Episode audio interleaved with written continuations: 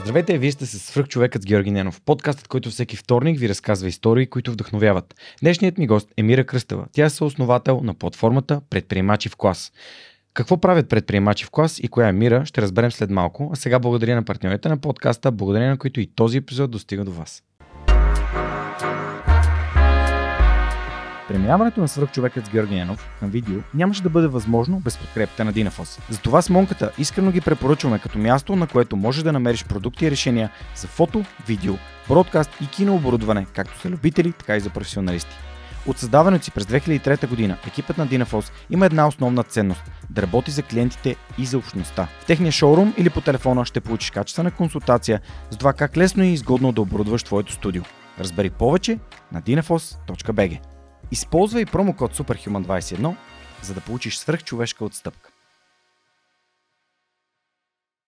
Мира, здравей, благодаря, че прие поканата да участваш в свръхчовек. Радвам се, че си тук. И аз много се радвам. Привет. А, само за една година, така, а, откакто се познаваме лично и се срещнахме на Power of BG миналата година в а, Варна, а, видях всичко, което предприемачи в клас прави. Аз самия се присъединих към платформата и дори бях на едно място по инициатива на, на, нали, на Центъра за, обр... за Центъра в Драгоман Точно за така, да. деца. Беше много мило и много се радвам, че бях там. А, но се надявам, че в бъдеще ще има все повече застъпвания на моменти, в които аз ходя в училищата и предприемачи в клас, пък а, мисията е обща, нали, говорим повече за добрите примери. да. Разкажи с някои думи, коя си ти, с какво се занимаваш, какво е предприемачи в клас. Това е едно от многото неща, с които се занимаваш. Аз съм Мира. Възприемам се като сериен предприемач, понякога социален. А, многодетен родител, човек на света. Пътувала съм много, живяла съм в чужбина с семейството ми. И много обичам да правя неща, които променят нагласи. Може би това е водещото в нещата, с които се заемам.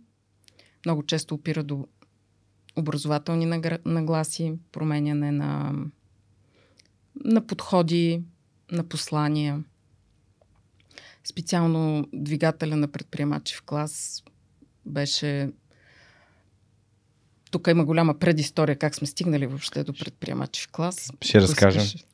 А, сега ли да започна? Не след малко. Добре. Сега разкажи само в момента къде се намираш, за да Добре. дадем контекст в последствие. Така че предприемачи в клас е така най-публичната част на това, което правя, защото през платформата всяко училище може да покани предприемач а, и да учениците се запознаят с предприемач, истинска предприемаческа история. Защо е важно да го правим? А, знаем за много успешните менторски програми, които има в България, свързани с децата, които искат да развиват предприемачество.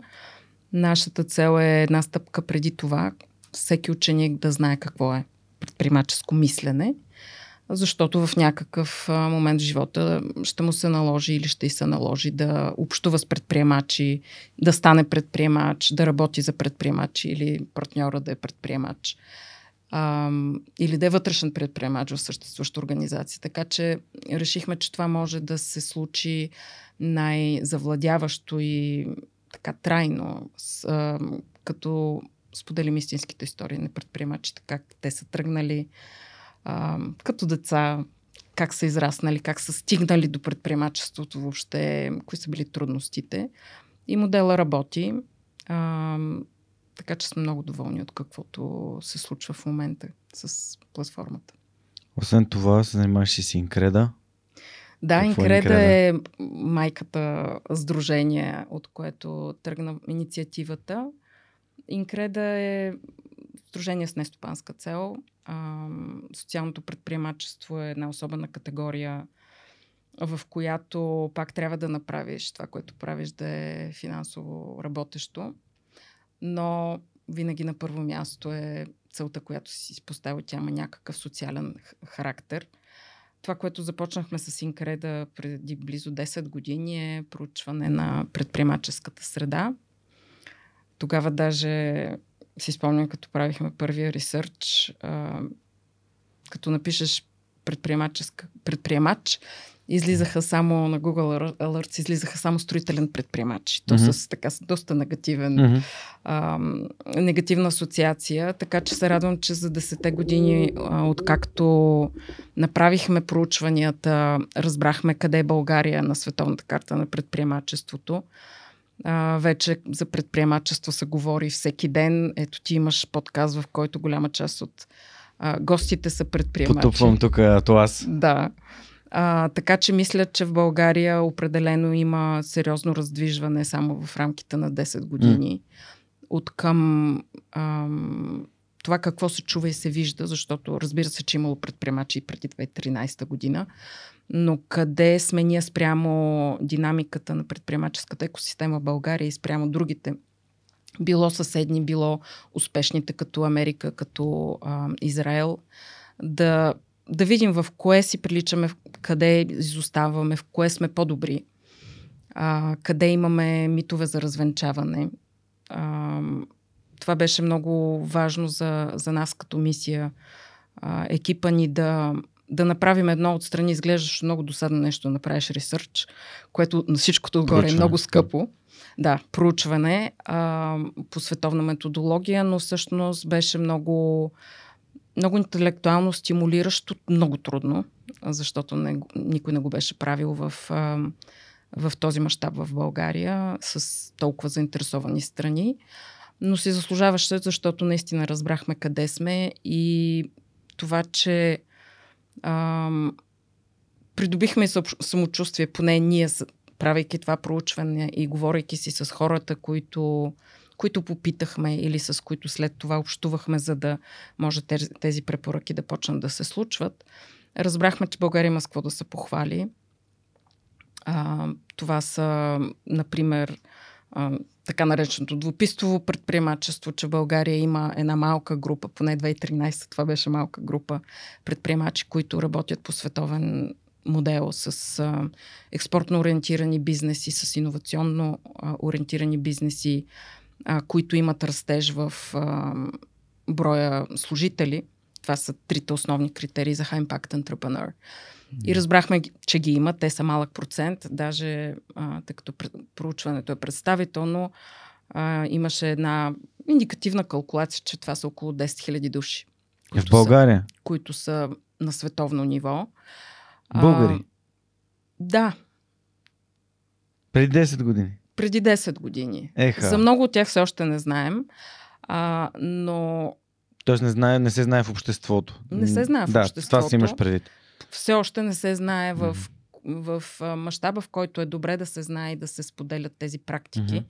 защото има една голяма група. Значи, нека да кажем нещата както са в България, поне тогава а, говорим за под 5% предприемачи в начална фаза до 3 години и половина. Това е нисък процент.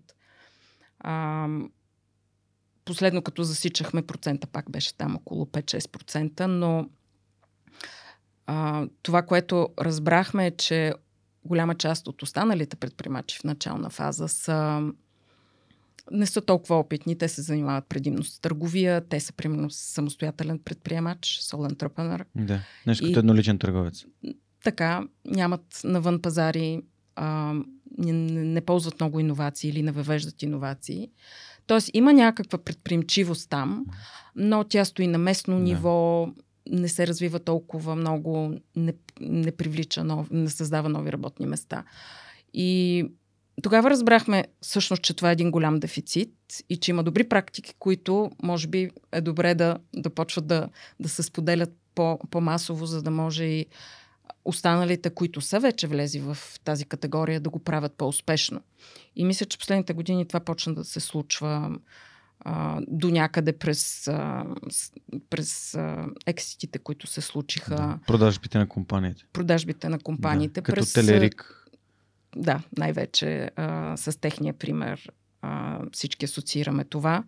И те са един много добър пример mm-hmm. за, за това как се случи. Те бяха също от хората, които а, ни подкрепиха в усилията да, да направим това проучване и да го направим години наред, за да, за да се следи този пулс на екосистемата, как се движи. А, имаше още две неща, които тогава ни направиха силно впечатление. А, едното беше а, нивото на, на медийно покритие на предприемачеството. Тогава беше на много ниско ниво. А, сме да твърдя, че включително благодарение на твоя подкаст тези неща са а, вече са по-нормални да се чуват и да са по-достъпни, да тези истории да бъдат чути. Предприемаческа класа също. А, така, използвахме това, което бяхме научили, а, за да го приложим. Наистина да стигат а, до нормалните хора, които не са предприемачи, до предприемачите, до, до подрастващите. Това е много важно да се нормализират тези истории, че това не е някаква недостъпна кариера или несериозна кариера. Тя не е много сигурна, но тя показва стремеж да, да оправиш нещо, да предложиш нещо, дето ще си намери пазар, дето има търсене, дето ще е полезно за някой, ще упрости mm. нещо. Аз наричам предприемачите хора, които решават проблеми. Да, аз съм много съгласна с това. А, и, да, и са в известна доза луди, сме. А, смели, смели наклона черта луди, може да бъдат да. използвани като синоними. Така. А, так, и, и втората област, която така имаше силен дефицит, а, проучването се казва глобален предприемачески мониторинг. Може да се, да се провери в, в интернет, да се, да се видят нашите доклади. А, втората област, която излеза като м- слаба, беше предприемаческото образование в училище. Категорично. И аз имам някакъв инфинитет към, към данни, към а, обясняването на данни. Там си намерих, много добре при покритие така с моето geeky personality. А, има една фония, не знам в... А, то е визуализация, но да кажем през YouTube може да се види. А, в дъното са предприемачите, които са над 3 години и половина, да кажем тези, които нали, не са фалирали и вече имат някакъв бизнес, който а, той печели, иначе те ще фалират и ще спрат да го правят. А, преди тях са тия, които са в началната фаза, т.е. Нали, тя се разширява тая фония. След това са тези, които имат намерение да са предприемачи. Още Ако... по-голяма. Така. И изведнъж имаме преди тях а, тези, които се чувстват, а, че имат, че могат да поемат този път. Изведнъж тая фония спира да е фония и става малко присъдснато горе. Ага, окей. Тоест, броя на тези, които имат усещането, са по-малко от тези, които. Така, и тук се. Това е, това е много гадно, да. защото няма откъде да дойдат тия, дето да опитват. Просто са много малко. Да. За да има повече хора, които опитват, независимо дали са млади или не, трябва да имаш повече хора, които въобще. Знаят. Кое, да, че знаят, че такова нещо има и че биха се замислили да го направят. Да. Може да е тяхното. Те могат да опитат нещо, което знаеш. Така. Най-малкото може да пробваш. И хубавото на данните, че ти дава някакво обяснение. Защо? Имаше два фактора. Едното е, ам, нека да се опитам да ги а, преведа добре на български. Едното е нагласата, че имаш, че можеш да идентифицираш възможности. Okay. Е това, дето казваш, решават проблеми.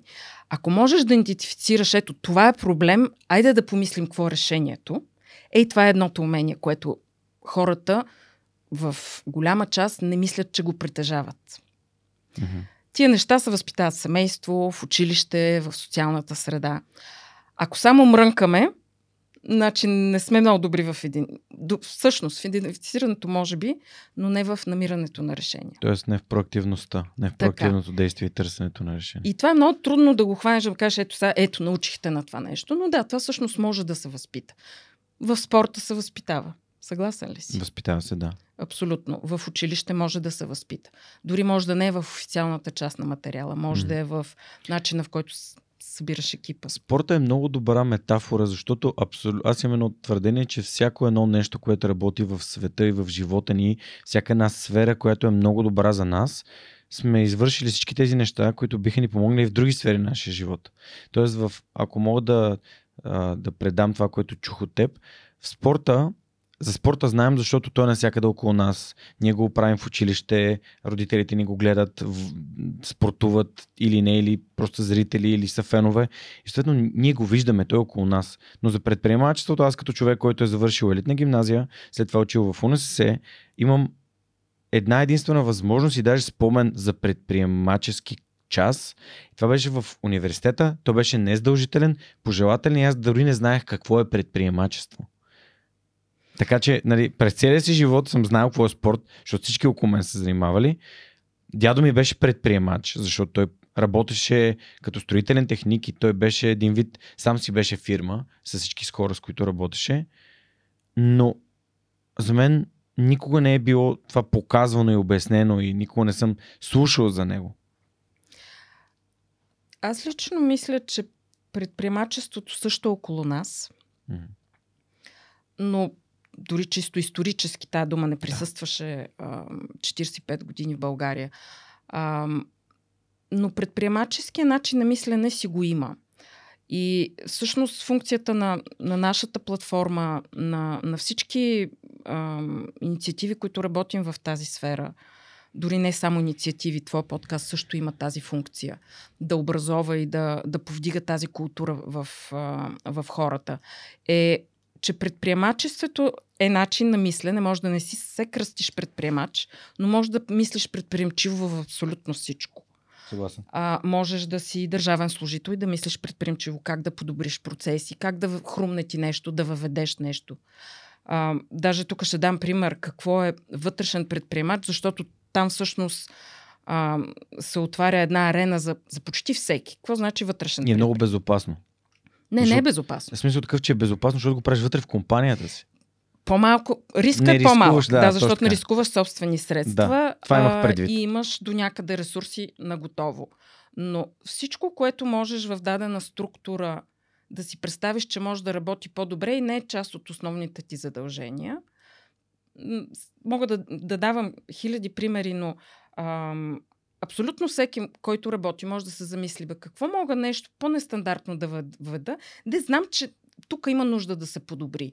А, може да бъде оптимизирано. Само някой да ми даде още двама колеги, примерно хиляда лева, примерно, да. или да можем да направим някакъв ап за нещо да бъде подобрено. И изведнъж виждаш как се задейства един по процес по подобрение. Какво да си предприемач? Трябва да ти имаш някаква конкретна идея. Значи, идентифицирал си, може да е проблем, може да е възможно, може да е нещо да липсва. На. Айфона, да. нали, никой не е казал нямаме iPhone, хайде да направим iPhone. Търсили са нещо, което да е следващото. Тоест може да е чист, чисто въведение, mm. което не е плод на проблем. Като колата и Като колата конета, и Форд, нали? да, абсолютно.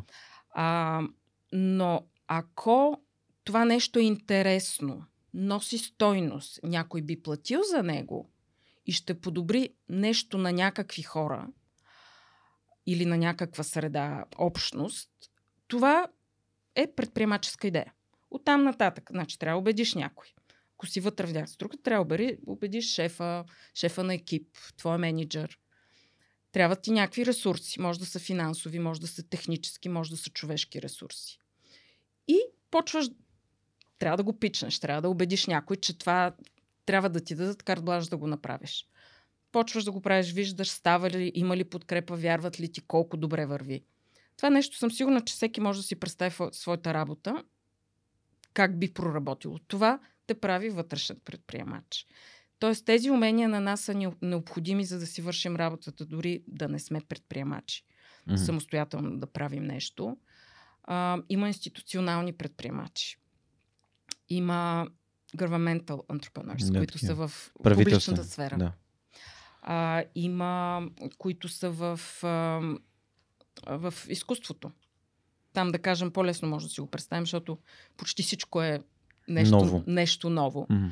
А, учителите могат да са предприемчиви в работата си. Всеки можем в обществото да се предприемчиви. Там влиза социалното предприемачество. Тези дни си мисля за една платформа преди няколко години. Даже им бяхме дали награда на, на нашата церемония а, гражданите. Да. А, които тогава бяха първото нещо, което можеше да се краудсорсва информация за нередности. И благодарение на един ап, а, те успяха много неща да променят и да доведат до това всеки да внимава къде паркира.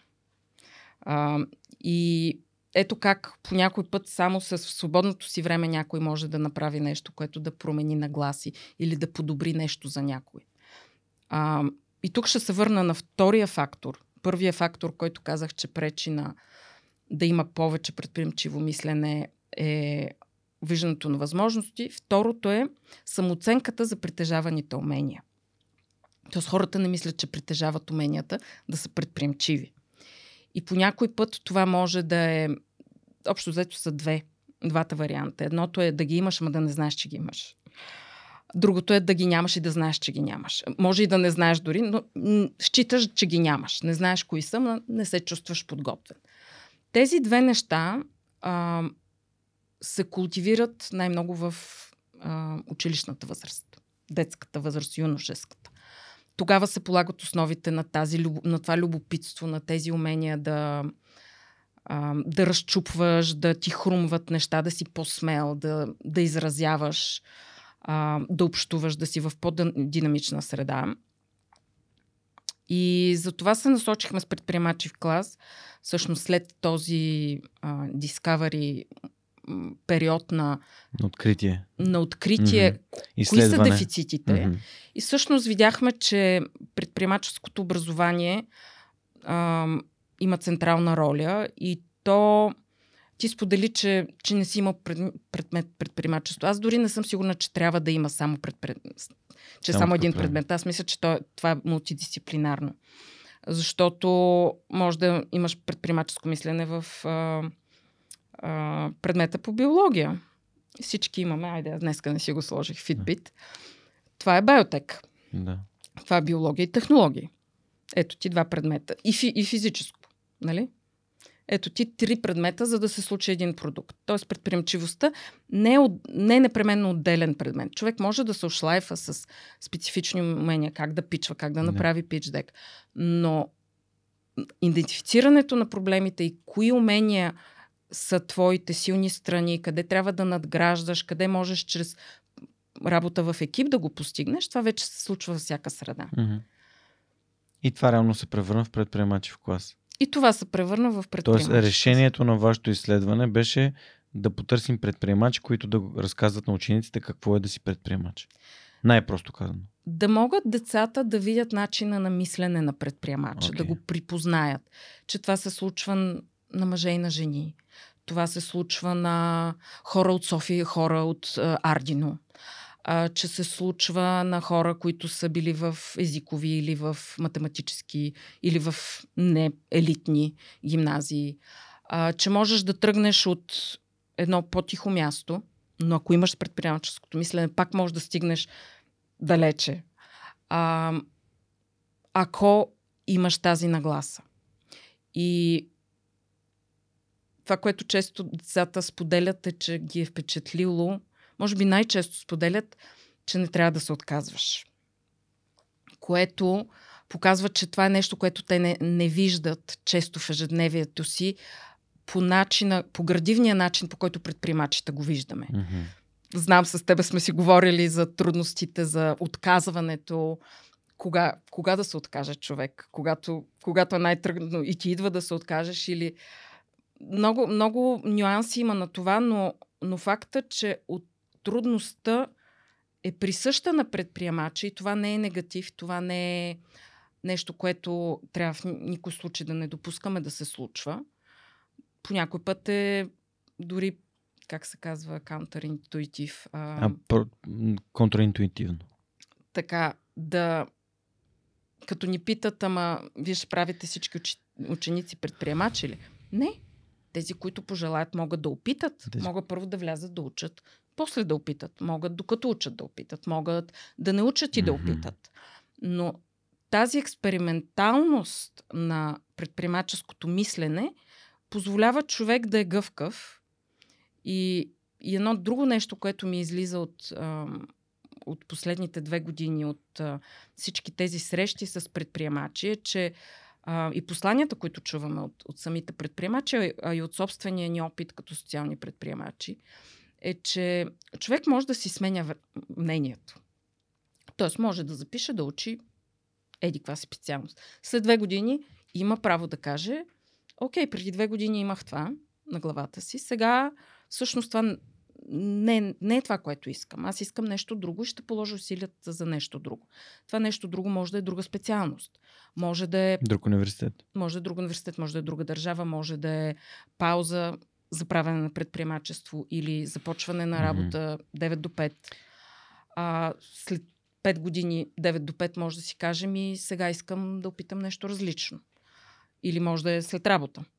А, това са неща, които а, много от нас сме правили. В а, България като че ли още не е толкова прието успоредно да си предприемач и да работиш. Сък човек така започна.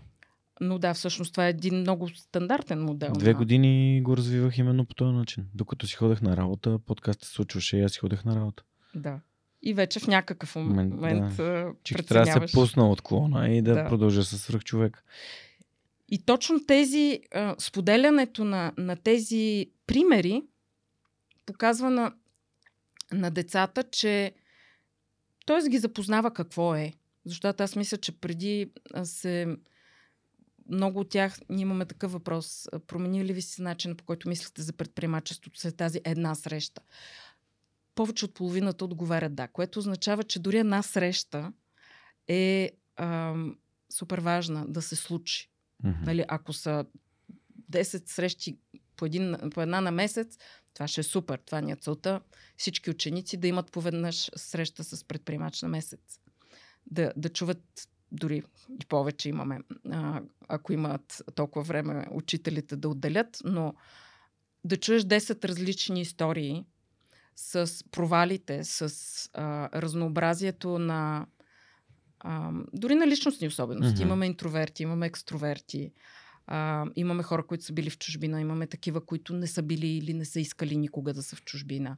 Имаме такива, които са се върнали да се види тази палитра, богатството и разнообразието на какво е да си предприемач.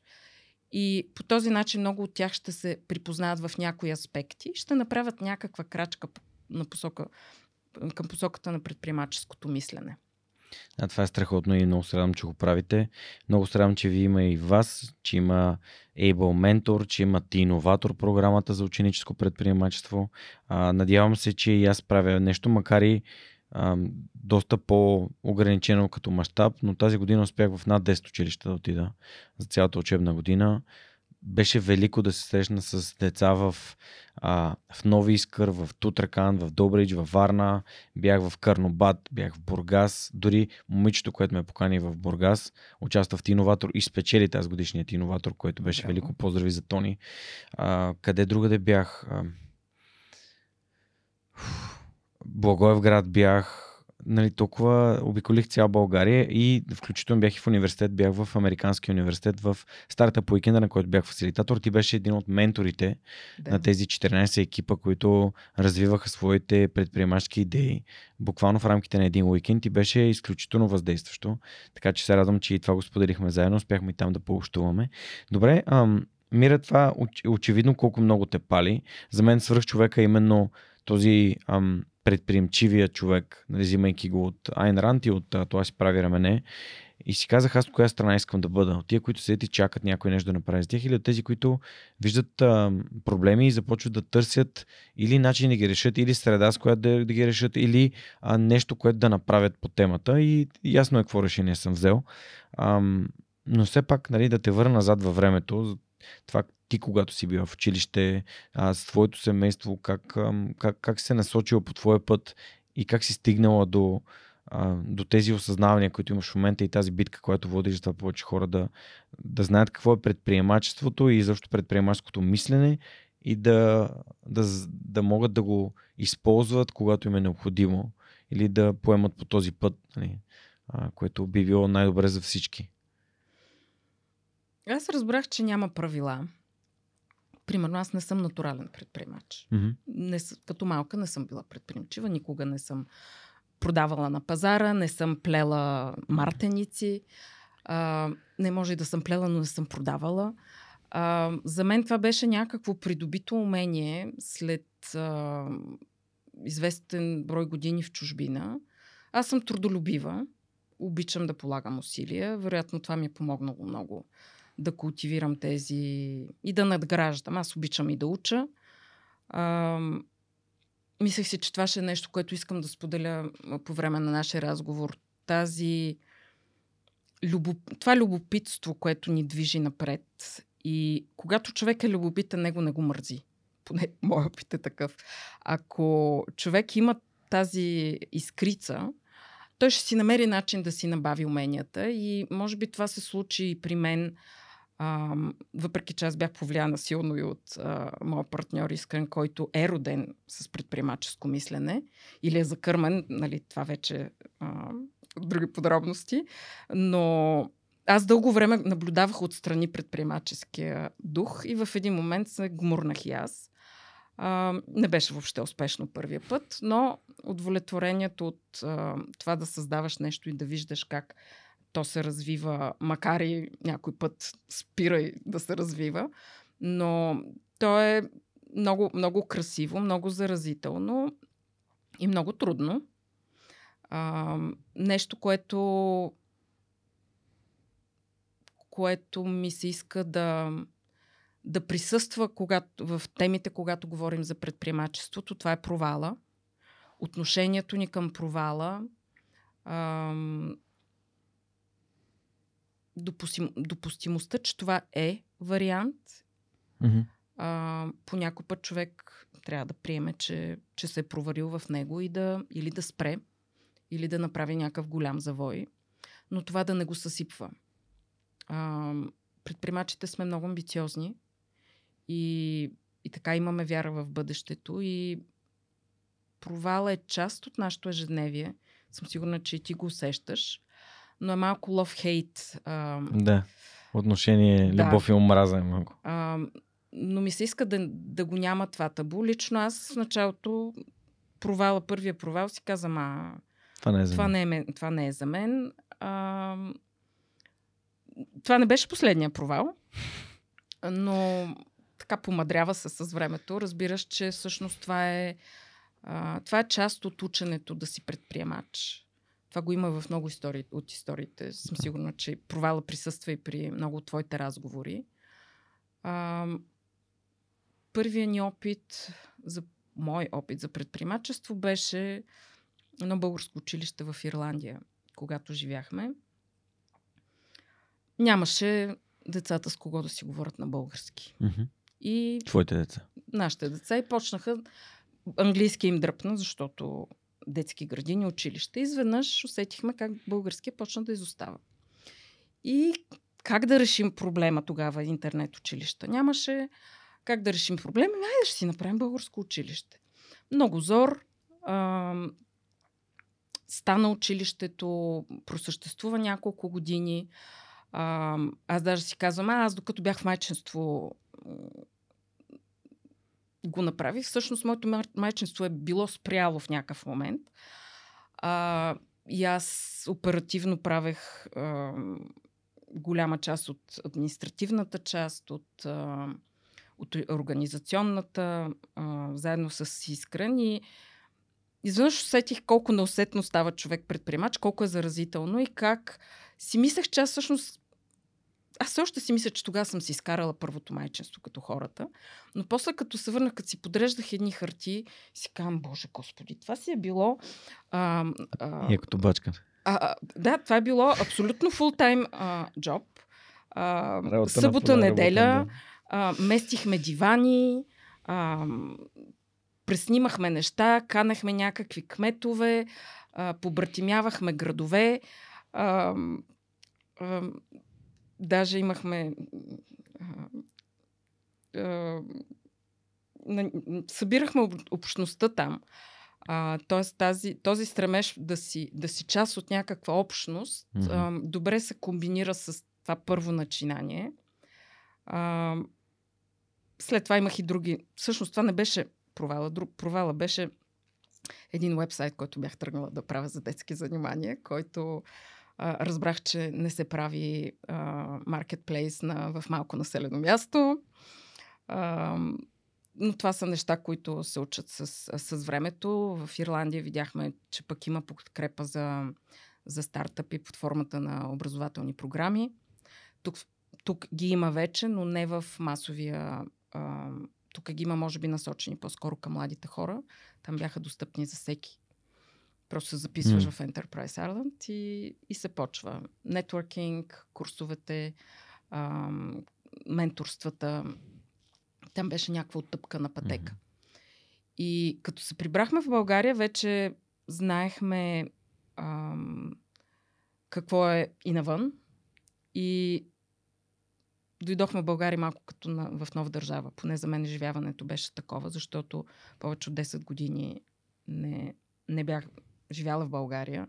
Много неща се бяха променили. Имаше метро, имаше някакъв коловръстен път, а, имаше молове.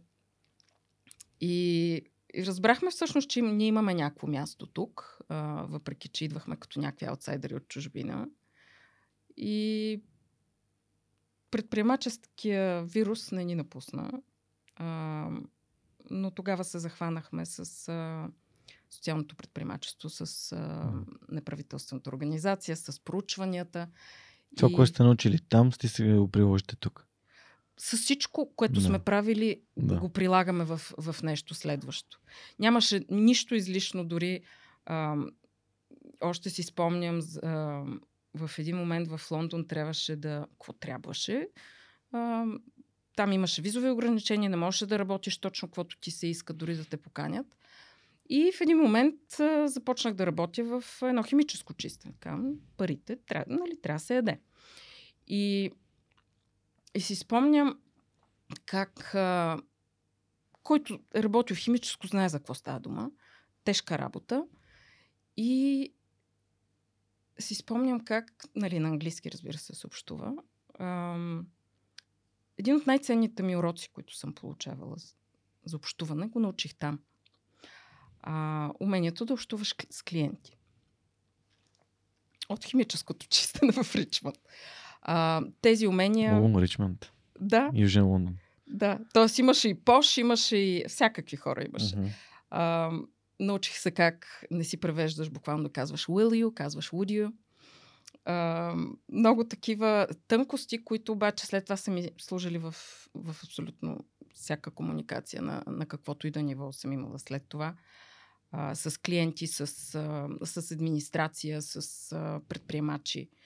А, така че всяко умение, няма излишно умение за мен. А, всяко умение, вся, всяка трудност, през която си минал, можеш да използваш, за да да я прехвърлиш в а, заниманията, които те вълнуват и са ти важни. Добре, и всъщност аз много вярвам това, че голяма част от предприемачите особено хората, които са живяли навън, се връщат и виждат възможности за нещата, които знаят и които са видяли как се правят, да ги приложат тук и това да доведе до положителна промяна. А, но те върна назад, нали, разкажи ни малко повече за твоето образование и как, какво се случи преди да срещнеш с Искрен, какво образование имаш, как това нещо по някакъв начин ти помага. Голям част от учениците изобщо не знаят какво искат да учат, какво искат да правят. При теб как беше? Um без да звучи претенциозно, а, аз нямам проблем да уча каквото и да е. Mm. Което само по себе си ми изигра лоша роля, защото аз не си задавах а, въпроса какво искам да уча. Тогава... Това ли е въпрос? Какво искам да уча? Да. Който те води. Не знам, питам. Да. Аз не мисля, мисля, че част от затруднението при младите също идва че не си задават на себе си този въпрос. Той не е лесен въпрос, защото трябва да имаш среда, подкрепа, вдъхновяващи учители, да си кариерно ориентиран. много са факторите, но аз не си го задавах този въпрос mm. тогава, при първото ми образование и записах економика. Тогава беше престижно да се учи економика. аз мисля, че съм малко по-голяма от теб. И се записваше това. И аз записах економика. Завърших я. Много ми беше интересно. Имаше математика. Сега си мисля, дали нещо друго щях да уча първо, ако бях, ако трябваше наново, може би щях да запиша инженерство. Защо? Ми много обичам математиката. Страшно mm. много обичам. А, и сигурно щеше живота ми много професионално по различен начин да се случи, но... Ма това го знаеш сега. Двамата ми родители са инженери, баща ми дори беше доцент, а, но а, това не беше въобще обсъждано. Или поощрявано по някакъв начин да го погледна. Mm. Даже може би на моменти е било и обесърчавано. Защото това е трудна сфера и типично не е а, момичешка сфера. И така изкарах економиката, направих едно MBA, работех успоредно с това. Лекциите бяха вечер, беше си фул тайм, но просто бяха вечерни. А, разчитах на това да, да си изкарвам сама прехраната. И след като завърших MBA, си остана в мен едно желание да, да видя какво е навън. А къде си учила тук? В Нов Български. Но български економика и после MBA. Master of Business Administration. Да. Mm-hmm. А, беше много готино, защото той беше относително нов университет. Бяха подбирали хората от другите университети, така че имаше... А, повечето бяха подбрани. Имаше един, няма да забравя, правихме подписка, защото ни обиждаше. И в крайна сметка го махнаха. Mm-hmm. Аз бях инициатор на подписката, защото... Това пак е предприемчивост. Да. Ам, не беше, не беше окей това да се случва и аз така обичам да чета правилници, закони и да си търся правата. А, мисля, че е важно да го правим. Mm-hmm. Така че бях доволна от извън този човек, който там а, си взеха каквото решение, си взеха управниците в, в университета, а, ректор и декан. А, имах много, много приятни м- взаимоотношения с преподавателите, а, с писането на дипломни работи. Даже все още си се поздравявам с, а, с някои от моите преподаватели, а, но не ми беше достатъчно. Като че ли естеството а, не беше задоволила, задоволило моето любопитство в, в ученето. Mm-hmm. А, и почнах да кандидатствам за програми за международни отношения в чужбина. Международните отношения са ме вълнували а, и ме приеха на две места. А, на едното място ми даваха пълна стипендия, на другото не ми даваха стипендия. Но едното място беше, айде ще си кажа, едното място беше Амстердам, другия беше Лондон. Mm-hmm. А, и двете бяха много интересни мечти на мои сбъднати мечти да, а, да имам такава възможност, а, но предпочетох Лондон. Езиковата комфорта да, да съм в среда, в която се говори английски, не само учебна въобще. Mm. По-трудно беше, а, но, но не съжалявам. Това заради стипендията? Е, да, едно да ти покриват всичко, другото е да. е да трябва да си ги изкараш парите. А, но но наистина това, което получих в, в LSE, а, беше London една School година. Of Economics, само London да School of Economics, да. А, беше нещо невероятно. М- тогава дори нямаше много българи там. А, имаше някакви, но специално в моята, в моята м- програма нямаше. А, не бях изненадана, че ме приеха, защото аз имах хубав успех. А, имах добри препоръки, имах, бях работила вече на няколко места. Имах какво да покажа. Беше ми шарено сивито. А, това така ще продължа тази тема с шареното сиви. А, и като ме приеха, това беше годината, в която се случиха 9-11. Ага. И аз учих международни отношения. Точно така. А, невероятно беше, защото това беше средище на... Той все още е на, на много интересни преподаватели. Постоянно има гест лектори от цял свят, а, високо поставени президенти. А, самата програма, в която бяхме, а, трябваше наживо да, да учим това, което се случва и този конфликт, който тогава цивилизационен, да го кажем, се, а, се започна от друга страна, аз идвах от източна Европа. учех за студената война.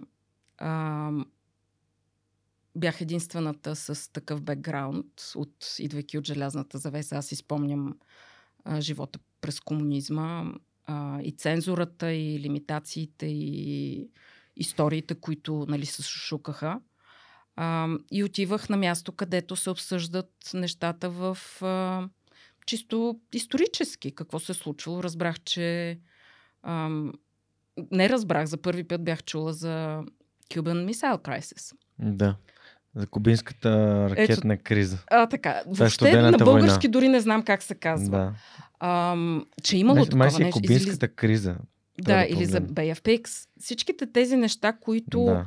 И не го Свирския казвам по залив. идеалистичен начин, защото, примерно, прочетох за макартизма, което видях какво е да има пропаганда в обратната посока. Макартизма е преследването на хора, които имат а, комунистическа афилиация в, в САЩ и по същия начин са ги лишавали и са ги изолирали, както тук пък прозападно. Мислиш? Не казвам, паралела Да. не е буквален, Да. но има, има паралел. Ние също и затова не бяхме, поне аз не бях чу, чувала в а, ученическите си години. Но той попаднах в, в, а, в място, в което се изискваше да имаш критично мислене, да. М- даже аз обичам, като разказвам и на децата, какво най-много съм научила. Библиотека, чудесна библиотека, една от най-красивите в света. А, но всъщност това, което ни научиха в, в LSE, беше да, да се обосноваваме. Мгм.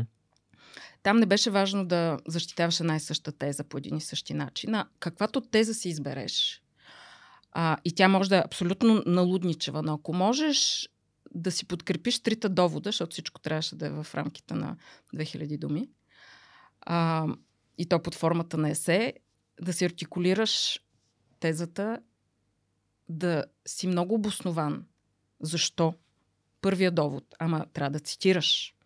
Трябва да си проучиш различните гледни точки, да знаеш коя, коя е обективна и коя е в полза на твоя аргумент, на твоята теза. А, имаше голям прелом в моето усещане за граждани на света, познавайки политическата история на, на, на основните конфликти, които са били през а, тогава беше миналия век. А, през, просто наново ги прочетох. Нали, бях чувала за а, студената война, за първата, за втората световна, но да чуеш този прочит от другата страна и аз не, че нямах достъп до, до нещата, които учехме тук, но ми се отвориха очите за, за това, че всеки, за да има мнение, трябва да се информира и то трябва да е по културен и надежден начин. От тогава съм много чувствителна на тема а, доказателства. Може би и данните оттам дойде, от този мой стремеж да има обективно наблюдение върху процеси, а не да е хвърляне на някакви заключения, защото така ни се струва. А, така че за мен това беше преломна година, също от гледна точка това, че за първи път учех на английски, за първи път учех а, а, международни отношения, за първи път пишех есе в живота си. И това беше интелектуално, може би, една от най-силните години в живота ми. И така, това, това беше моето учене. От тогава на, насетне не съм, не съм учила формално дълго. Да. Добре, кога запозна с Искрен? Ами, малко след това се запознах с Искрен. Тоест след Лондон се прибра или? Не, не съм се прибирала. Разкажи ни, за, разкажи ни за това как се променя А, живота след като си завършил такъв тип образование в LSC. А, започнах да работя химическо чисто. Завърши международни отношения, за да работиш Да. химическо чисто. А, да, защото тогава нямаше, нямаше, не може, трябваше да имаш виза, за да си employed. Да, за да бъдеш А. назначен на работа. Извинявай, че ми се карат. А, да, да. А, Ще поправям. добре. Ще се опитвам да ги... Това е преди не може- 2007. А, как 27? Аз съм... 2007. Преди 2007. По... Преди 2007. Да, да, преди така. влизането в Да, да. Европейския съюз. Защото всъщност визите бяха валидни до 2014 година, 7 години след влизането в Европейския Не, съюз. не, съвсем, съвсем преди това и а, както и да в крайна сметка, аз не, не се отказах, че ще mm-hmm. получа някаква реализация. И си намерих работа в LSE. Обратно в университета. А, да, mm-hmm. просто видях обява и кандидатствах. А, и една коледа ме поканиха. А, и беше чудесно. а, защото беше... Тоест от тогава се запази в мен а, мултикултурността. А, аз се чувствам много комфортно в среда, в която има хора от различни култури. Mm.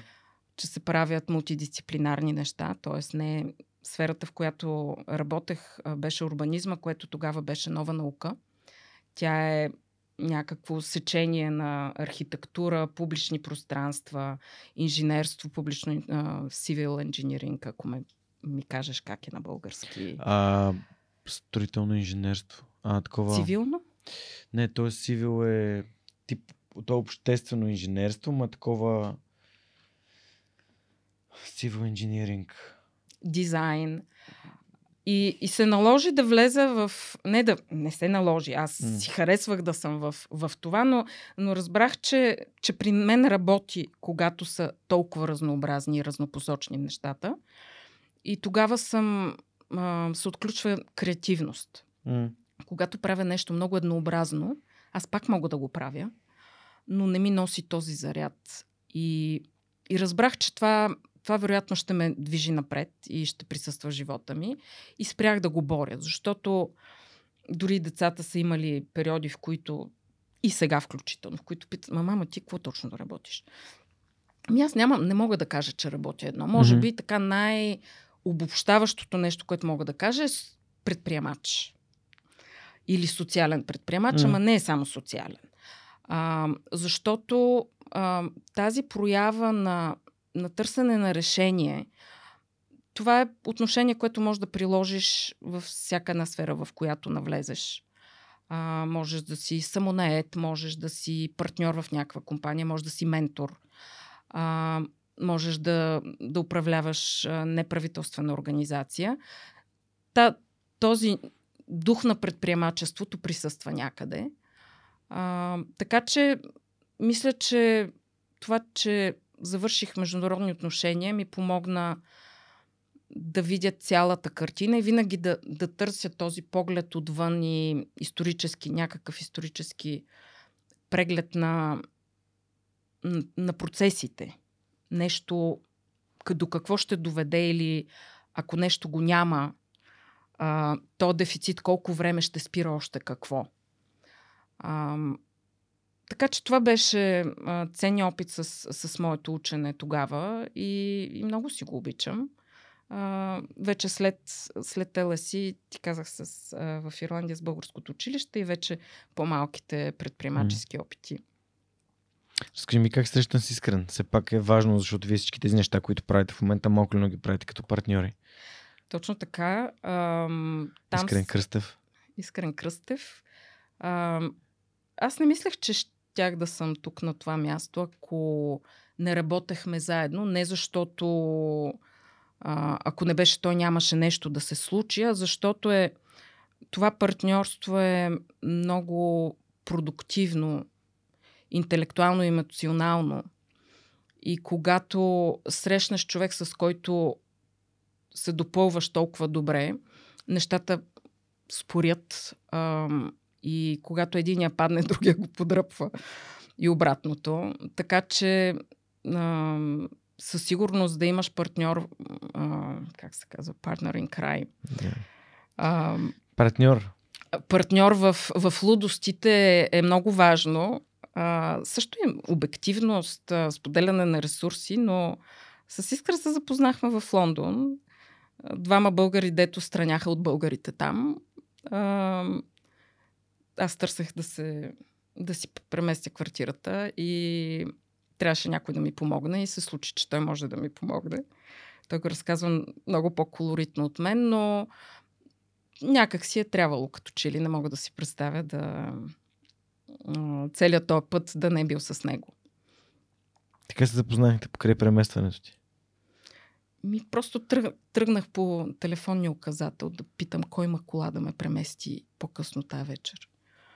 И, стигнах до и, и той вдигна и ми съдейства. Добре, и всъщност какъв момент нали, решавате да се... Нали, от Лондон се местите към Ирландия първо. Какъв е пътят?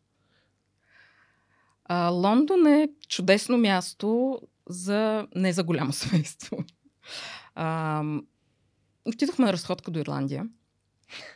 А, и бяхме пленени от зеленината, а, но най-вече от... А, знаеш, имаше една много смешна случка. Там сме на някакъв а, замък. И гледаме някакво дете. Ние бяхме, май, бяхме взели едно дете тогава с количка. И гледаме някакво дете се катери по едно хълмче в един парк. И никъде не виждаме родителите. И вече се споглеждаме, нали, нали как са го оставили това дете, къде са тия родители. И след примерно 5 минути виждаме на 100 метра, 200, някакви родители си говорят. И се спогледах и си казах, боже, какви... Колко е спокойно тук. Си дадохме сметка, че в Лондон а, доста са ни промили а, живота в голям космополитен, космополитен град и а, така малко Big Brother Society. Mm-hmm. А, мисля, че това дойде и тук. обгрижването и да не оставиш детето без никакво наблюдение. Изведнъж в Ирландия виждаме едни многодетни семейства, много по-спокойни в отглеждането на децата си. И си го пожелахме. А, и тъй като всичко, което правим, го правим заедно, защото сме го решили, се преместихме в Ирландия. Колко време откарвате в Ирландия? Четири години. И след това? След това решихме да се преместим в България. Да, и това е много важен момент. Какво ви накара да се преместите в България? Какво ви да, така ви вдъхнови или какво ви накара изобщо да си го помислите и да го предприемете това действие, защото знаеш, че повечето хора си казват ти имам нали, в чужбина, си оправя живота. Мен все още ме питат, ма, тук винаги ли се връщате? Аз този въпрос да. а, не го долюбвам. А, м- комплексно беше. А, Ирландия е малка страна. За 4 години може да обходиш, да опознаеш. А, малко ни изчерпа се някакси за нас. А, дали беше това, че не, просто е малка страна с... Не бяхме в Дъблин, бяхме в южната част. Не се случваха толкова често неща. Беше един такъв по-тих живот, който за известно време беше хубаво. А, и в един момент стана, айде сега да не кажа скучен, но прекалено еднообразен. А, и за да отидеш на място на концерт, на среща с приятели, нямаше директни полети до България. А, трябваше да, да правиш нещо допълнително. И решихме, че може би има и друго място, откъдето можем да. Mm. Защото нашия юнит, нали, ние си се местим всичките. А, и... Нашия юнит. Вашето военно подразделение. да. И се замислихме, че дори искане в един момент а, летеше да работи до Лондон. И аз оставах с децата в в Ирландия на село. И се замислих, че всъщност ние няма нужда да сме точно там. Можем да сме и в София да правим mm. същото. А, може би някаква част от нас искаше децата да, да попаднат в българска среда, не само на гости. А, една от първите им реплики. Мама, тук всички говорят на български. Yeah. Да, а, трябваше да съобразявам, че всички ни разбират, като говорим на български. А, и до някъде малко на майтап си дойдохме. Нали, бяхме си кажем, хубаво, ако не ни хареса, нали, света си е там, той не, не е мръднал. С конкретно ще... намерение да сте върнете тук да направите нещо. Не, не мисля, че мислехме, че ще дойдем да правим нещо. То е голямо предприемачския майндсет. Идвате да. да видите как е. Да. И се задържахте. И се задържахме, да. Задържахме се 4 години.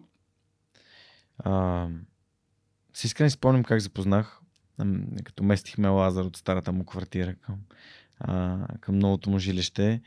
И си спомням как Фейсбук толкова много пъти ми е казал, нали, ми е предлагал искрен за приятел. Просто защото нали, кръговете, в които общуваме средата е една и съща. А, та, нали, чух тази история, но нямах цялата, целият контекст на всички тия години навънка и връщането в България. А, като се прибрахте в България, в какъв момент решихте нали, да, си, да, си, да почнете това с Global Entrepreneurship Monitor или това, което в момента е Increda? В какъв момент си давахте тази сметка и решихте да го направите? Ами сега, като ти кажа, ще видиш, че много хубаво се намества. Искрен а, започна да подпомага Startit Smart. Окей. Okay. Така. Старти Смарт беше. Ако не сте първия. слушали епизода с Петър Шарков, може Да, се върнете назад да разберете кои са Старти Смарт. А, Петър Шарков, Никянев, много хора. Всичко тръгна от там. Да. А, нека да, да си го кажем. А, с подкрепата на, на няколко компании. А, този клуб наистина беше първата преакселераторска про- програма, положи основата на, на, на всички други програми, а, на добрия старт на, на повечето от стартъпите, на, на тази общност, която сега за нас е нарицателно предприемаческа общност, но тогава Старти. Смарт беше в, в, във всички ключови звена, включително те имаха Систъри, което не знам ти дали го помниш, но това беше серия ам, лекции, публични лекции в, в аулата на Софийския Не. за студенти. Бяха Не. историите на предприемачите. О, не, не, не. Това съм го пропуснал. Аз по-късно влизам в това. А, и всъщност предприемачи в клас до някъде е наследството на, на Систори, или поне така ми се иска да го да е. А, защото тези истории тогава се чу, чуваха от а, подиума на, на, на аулата. И Искрен беше част от от а, преакселераторската програма като ментор. А, и тогава му хрумна, а, че трябва да има предаване предаване за хрумването и как работи това нещо. Като хрумне, какво го правиш? А, дори не, не точно финансирането, защото финансирането е част от пъзела, но за да стигнеш до финансиране, ти трябва да си свършил бая работи преди това. И дори си спомням, спомням че а, толкова ни много си говорихме на, за тази идея, дори нотариално е заверена тази идея а, имаше постъпление това да се случи. И се появи един генерален въпрос. А, от Искрен. Бейслайн. А, бейслайн е а, замерване на базовото ниво. Как знаеш, че си постигнал нещо? Обективизиране на А, резултатите. така. Как знаеш, че си постигнал нещо, ако не знаеш какво е било преди да си направил това нещо? Еми, ако ми зададеш този въпрос за свръх човек, аз не мога да отговоря. Аз имам много субективен начин да измервам успеха на подкаст. Мога да проверя и да видя дали има как. Но а, тогава въпросът беше, неговата цел беше да се променят предприемачески нагласи и да се прави телевизионно предаване, така че да се пусне във всеки дом. Как мисли предприемач? Как, как се мисли в един стартъп? Как достигнеш до максимално много хора да им разкажеш това, което Така. правиш? И форматът той не е, дори не е outdated. Да. А, но нямахме база. Ние не знаехме какви са предприемаческите нагласи. И аз като Мира, която ти обясни за данните и доказателствата, а, Google свърши една хубава работа и разбрахме, че всъщност има такова проучване, което може да ни даде този отговор. Обаче България не е участвала никога. а, разбрахме как се кандидатства, а, разбрахме колко много пари трябват. А, Колко много пари трябват?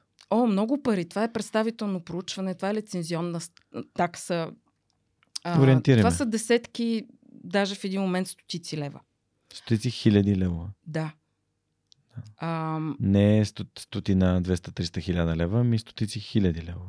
да, защото това е, а, това е ресърч, всеки, който е правил представителни проучвания. А, ние не бяхме, но се научихме. И свършихме всичко по варигата. А, този, т.е. тази мултидисциплинарност и мултифункционалност, която и аз и той имаме, а, ни свърши работа да можем с, да мобилизираме хора, които да ни подкрепят а, с усилия или с а, финансова подкрепа, а, за, да, за да се случи цялото това упражнение. Мгм. Да, да имаме хора, за които също е толкова важно това да се случи, защото ние в един момент дори предаването така остана малко на, на, на заден план, защото разбрахме, че това нещо наистина е важно да да, да се види България къде е. И разбрахме, че не само за едно предаване, всъщност за, за поне пет министерства това е важно. За всички фондове, които финансират стартъпи е важно. За медиите е важно. Тук се появи въобще тази диаграма на екосистемата, която Искрен толкова добре а, а, иллюстрира и, и обяснява. За, казва се multi-stakeholder environment. Това е а, среда, в която имаш много заинтересовани страни. Mm-hmm. Това са държавните администрации, финансиращи институции, образователни институции, а, професионалистите, които подкрепят предприемачите, а, R&D, културните нагласи, там влизат и медиите, медиите. социални културни нагласи, а, физическа инфраструктура, търговска инфраструктура. И всички неща, които бях учила през всичките години, ми влязоха в полза. И економиката, и политиката, и международните отношения, защото бяхме. А, това начинание беше а, по методология на световен консорциум, а, в който участваха над 60 държави. А, трябваше да разберем как работи тази методология, трябваше да, да се понаучим специално аз и по, повече специално за анализа на данни, събирането. Интервютата засичали сме колко време ще се проведе едно стандартно интервю. Направихме експертните интервю. Та номинирахме 36 експерта всяка година в, в 9 а, области. А, интелектуално много стимулиращо. А, неповторимо изживяване да, а, да се хванеш с нещо толкова сериозно и да го избуташ а, и да видиш резултата. Резултата беше първия доклад, международната конференция, хора от консорциума, които дойдоха на нашата конференция, президент, заместник министър-председател. Имахме наистина беше кулминация на, на целия ни труд тези години, 2016-та. Даже си спомням, имахме, а, имахме а, в конференцията един от а, панелите беше на тема финтек. 2016 думата финтек България нямаше на български. Не знахме, дори търсех с а, Полина Върбанова дали е тех или тек. Просто я нямаше. Направихме такъв, а, такъв панел. Беше безкрайно а, интересно. А, беше много изтощително и ние тогава си надценихме физическите сили. А, но така стигнахме до, до, а, до инкреда и до тази тогава много нетипична дейност в а, българското общество да се правят доклади, свързани с предприемачество. Ние бяхме първия, след това вече има много, има в финтек, има в, а, в различни подсектори. А, така че а, това легаси си остана, че е отговорно да се, да се говори на една горе-долу скучновата тема, нали? Кой иска да слуша данни? Но като разкажеш историята на тези, какво, какво знания ти носят тия данни, какво означава това, за кои са най-острите дефицити. Ми една от препоръките беше в медиите да се дават по-често пример на success stories. Сега можем да кажем 10 години по-късно, че това е било чуто. Искам да ти кажа, че аз като започнах да го правя 2016 година, няма го нямаше никъде в мейнстрим медиа. И сега дори под... аз виждам как в телевизиите, в радията си имат специални предавания за това. Така че ето ти си, може и без Аз съм го усетил помощ, съвсем... Да, усетил си да. го и си го направил, но това е била а, доказаната нужда тогава, mm. че това е липсвало и определено си в правилна посока и не ти е свършена работата. Това О, ти не. го гарантирам. О, не. А, защото всяко ново поколение трябва да продължи да, а, да бъде а, огрявано от mm. тези примери и те примерите ще почнат да устаряват а, ще идват нови. Да, ще идват нови. Ето пример с Телерик и Спейхок е много, много добър. Да. Хора от Телерик са създатели на някои от най-успешните в момента български стартъпи, един от които е Пейхок, първи български еднорог. Официално. Да, да, то не е случайно с, с, шеговито се наричат Телерик мафия. Аз наистина мисля, че тяхното легаси е, мисля, че има, да, Endeavor направиха чаптър за техния... Да, да, за тяхната... тази статия е страхотна. Да, за, за, за влиянието и... на, на този ексит и за легасито на... И още нещо, днес е деня, в който черния лебед излетя за първи път Точно на Dronamics, така че можем да отпразнуваме този 25 май с още една от инвестициите на, а, в конкретния случай, мисля, че Бойко е инвеститор в, да. в Dronamics. А, Силен ми е гостувал, надявам се съвсем скоро и Константин Рангел да седне на този стол, вече без брада, защото това, което хората обясняваха, че няма как да стане как така, нали, че някой ще прави дронове в България. Ето, то се случва. Не само го слушаме, не е хайп, който е празен и решен от смисъл. То днес се случи. Дрона излетя. Наистина. Така че. Много са а, успехите на българските предприемачи. А, аз мисля, че ти си намерил много хубава сфера, която да се развиваш. Ти ти си много, много добър а, говорител, а, вдъхновител, модератор, водещ и, и ти пожелавам да продължиш още да го правиш а, това както, както ти харесва и както го усещаш. Много е странно, защото то е наистина както го усещам. Никой никога не ме е учил как се прави.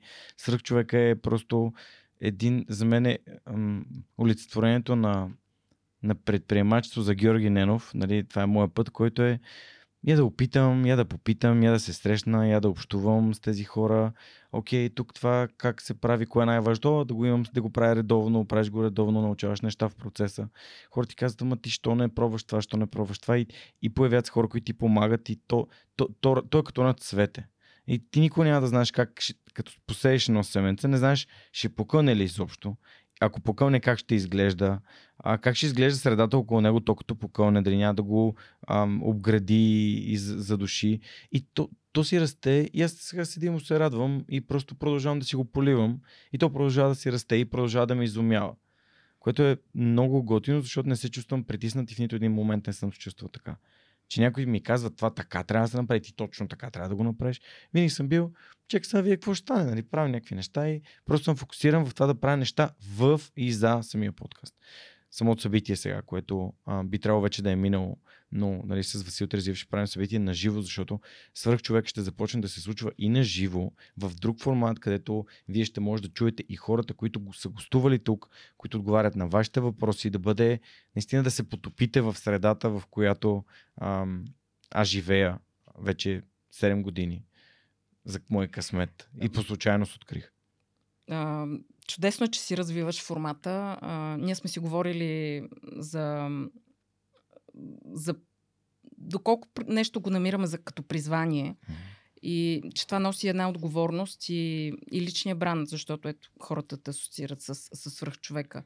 Мен в момента ме асоциират с предприемачи в клас или още с проучванията. Mm-hmm.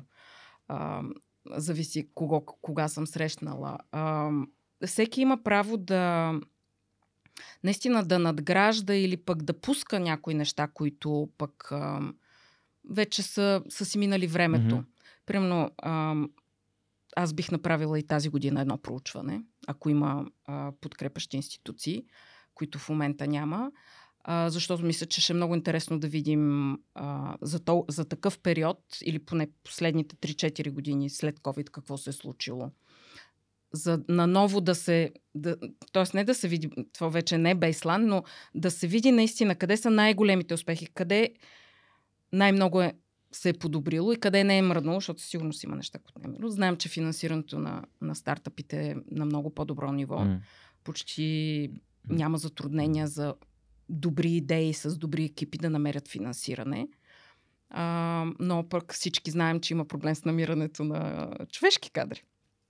Да, така. човешки ресурс. Така че а, аз няма да се уморя да търся тези връзки и анализи, но когато в един предприемач нещо се тикне като част от историята, мисля, че всеки трябва да има право да, да, да го спре. Не знам доколко, може би и тебе да те попитам, в, в нашата екосистема колко често се сблъскваш някой, който казва, окей, стига толкова. Хм. Интересно е, даже тук ми скачат някакви неща в главата и Dronamics, например, в... Айде ще вземем аз разглеждам проблемите в последните, може би, 4-5 години и заобщо всичките решения като, като скала, а не като да и не. Не като включено, изключено, не като правя го, не го правя, ми като една скала. Дронамикс в този край на скалата, в която е и свръх човекът.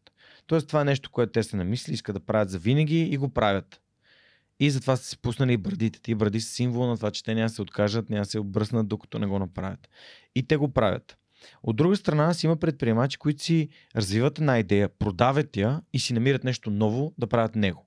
Ето сега, например, наскоро видях, че Руслан Летейски, който ми гостува през октомври месец, е продал Venga AI, което е страхотно. Нали? Да, Това значи, четох, е, и той споделя всичките блог, да. знания, което е много ценно за какво е научил, когато е създал компания, която е влязала в директен сблъсък с Shopify и нали, какво е научил, какво научава в процеса на създаване на Venga AI, т.е.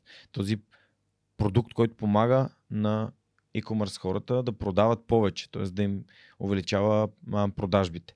И това е много яко. Т.е.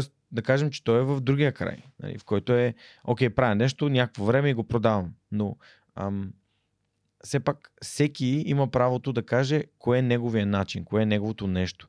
И няма правилно и грешно. И нали, всеки носи отговорност. Това е най- нещо, което много ми харесва от предприемачите. Не съм чул предприемач да каже държавата ме предсака, а, някой а, не, нещо друго, някой друг ме, нали, един вид ам, той е, някой друг е виновен, освен на мен самия, за това, което съм постигнал или не съм. На мен никой не ми е виновен, че 7 години се развива подкаста и не е станал някаква, някакъв глобален с стотици хиляди слушания подкаст. Но това е моят начин. За мен това е правилният начин. Спокойния, бавния ръст. Има хора, които имат толкова добър опит в създанието на медии, че а, взимат финансиране, създават големи екипи, правят неща бързо, ама това не е моят начин. Така че всеки си има негов начин и няма правилен и грешен. И това е магията на предприемачеството за мен. Това исках да, да те накарам да кажеш. Yeah. А, да, че няма правилен начин а, и всичко е индивидуално. Даже нещо, което примерно преди в някакъв момент предприемачески си го виждал е, еди как си, след две години може по друг Съвсем начин. Съвсем различно да. да бъде, да. И че имаме право да сме... Аз това, тук ще се върна малко на чужбината, защото ти казах, че ме дразни, когато... Не, че ме дразни, ама да, дразни ме. А като ме питат, ма вие завинаги ли се върнахте? Ама какъв е този въпрос? Откъде да знам дали ще е завинаги? Да. А, защо трябва да е завинаги? Не съм вързана тук. А, да. В момента сме тук, защото искаме, искаме. да сме тук, mm-hmm. избрали да сме, да сме тук, не сме принудени да сме тук и ако след 2, 5, 20 години не искаме да сме тук, ще сме някъде другаде. Тази свобода на, на къде искам да съм, м- мисля, че е предприемаческа черта и е много хубава черта. Тоест, къде искаш да си спрямо бизнес или спрямо mm. а, област, в която се развиваш. А, ето, примерно, аз сега развивам още една област финансова грамотност. Толкова при мен се върти образованието под някаква форма. Дали ще е данни, дали ще е образоване на екосистемата, дали ще е а, предприемачи в клас, ще е предприемаческия начин на мислене. Мен ме вълнува здравната култура. Тук вече професионално още не съм се занимала с mm-hmm. това. Финансовата култура обаче ме занимава професионално.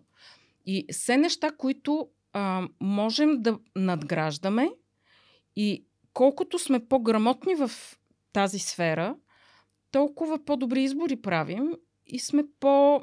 Ам, не, не точно успешни, но се чувстваме по-добре. Дали сме а, с по-малко дълг и може да инвестираме. Имаме по-голяма увереност. По- повече знаем и съответно ни е по-лесно. А, и здравната култура я споделям, защото аз имах досък с различни, а, mm.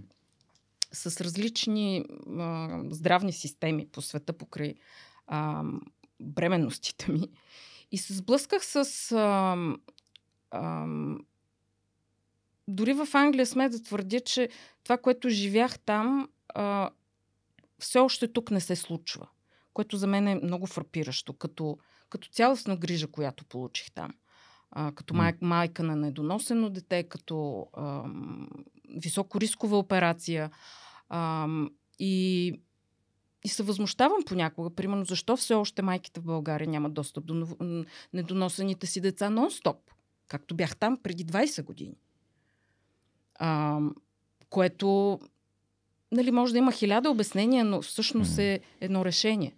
Онзи ден разбирам, че практиката, която работеше в Сейнт Томас Хоспитал, която е срещу парламента в Лондон, болницата беше сертифицирана като baby friendly, което е стандарт за грижа за кърмене.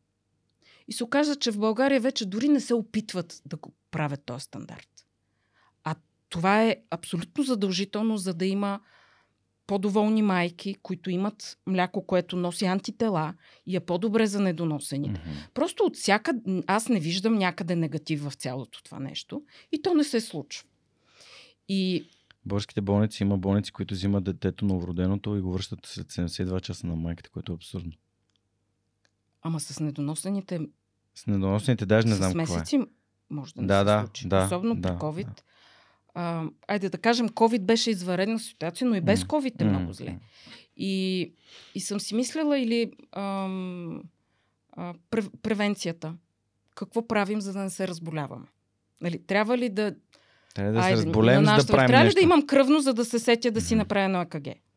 А, или да си проверя щитовидните, или да, да знам какво е оптимално тегло и кое хранене е окей, okay, кое не е окей. Okay. В това отношение то няма някакъв лесен отговор, но може би всеки прави нещо в тази посока. Ето аз тук повдигам тази тема. А, здравната култура ми сигурно при родителите е ниска, за да може и при децата да не е много висока. Финансовата съм сигурна, че исторически ние не говорим за пари а, в семейството си по отговорен начин. А, много ме вълнува това за, за, за това как управляваме парите си. Въобще финансовата култура от а, даже февруари месец започнах курс за тинейджери за финансова грамотност. Mm-hmm. А, и беше изключително приятно а, включително си говорим в, в едната сесия за предприемачество, а, за това как се изкарват пари. А, че можеш да работиш някъде, може да си предприемач. Ето това е другия начин. Mm-hmm. Можеш да имаш найем от а, жилище, mm-hmm. може да си инвеститор, може да спестяваш в някакъв фонд. А, и когато тези неща се обяснят на прост език, а, децата се отпускат и почват да питат. На, на последната сесия ме впечатли едно от децата ми пита, ми видях една реклама на едно, пише 0% лихва. Какво значи това? Казвам, я ми кажи къде е това, я да го видим. И го проверихме, нали, какво е. Ми първите 6 седмици е 0% лихва. Ама децата вече бях научила какво е сложна лихва. И, и защо е опасно да не знаеш какво е сложна лихва. Тя сложна, сложна не е чак толкова сложна. Като видиш, че ще е платиш... натрупваща се лихва. Да, натрупващо се. Неш, като видиш, че един заем ще го върнеш три пъти, ако го влачиш, почваш да се замисляш, всъщност аз дали искам да, да разсрочвам това плащане. Всъщност това, това толкова Добра идея. е важно. Да. да. И едни навици, които, когато м- видиш примери на такива mm-hmm. различни сценарии, преди да си почнал да вадиш пари, ти като почнеш да вадиш пари, ще си мислиш, абе, това дали е добра идея. Аз лично съм губила пари. Това е синдрома на тото милионера, нали? Да не знаеш какво, какво се прави с пари, да. когато ги имаш. И когато ти от дете знаеш какво значи да си записваш разходите, което значи да знаеш горе-долу какви сте разходите, да знаеш какво значи да спестяваш, да плащаш някакви неща, които са ти важни, примерно интернета си и така нататък. В един момент си казваш, тези пари ми остават, мога да ги правя нещо. И колкото повече изкарваш, ти не харчиш се повече, им просто раз, управляваш се повече пари, което е съвсем различно. А, винаги съм го имал това. Аз живеех от а, падеж на кредитната ми карта до заплатата ми. Не, това бе, просто получавам заплата, отива в кредитната карта и живея на кредитната си карта до следващата заплата. Тоест аз живея в едно такова колело, което никога няма излизане от него. Колко... А не е да, да си неграмотен или Не, да, имам или висше образование по економика, имам. Просто това е някаква финансова грамотност, която аз нямам и никога не съм придобил. А, примерно най-богатия човек в Вавилон, нали, една книга, която там ми стана ясно защо е толкова важно пък да спестяваш. Аз бях такъв, но 10% не са нищо. Аз примерно взимам 1300 лева заплата, 130 лева, те нищо не са тия 130 лева.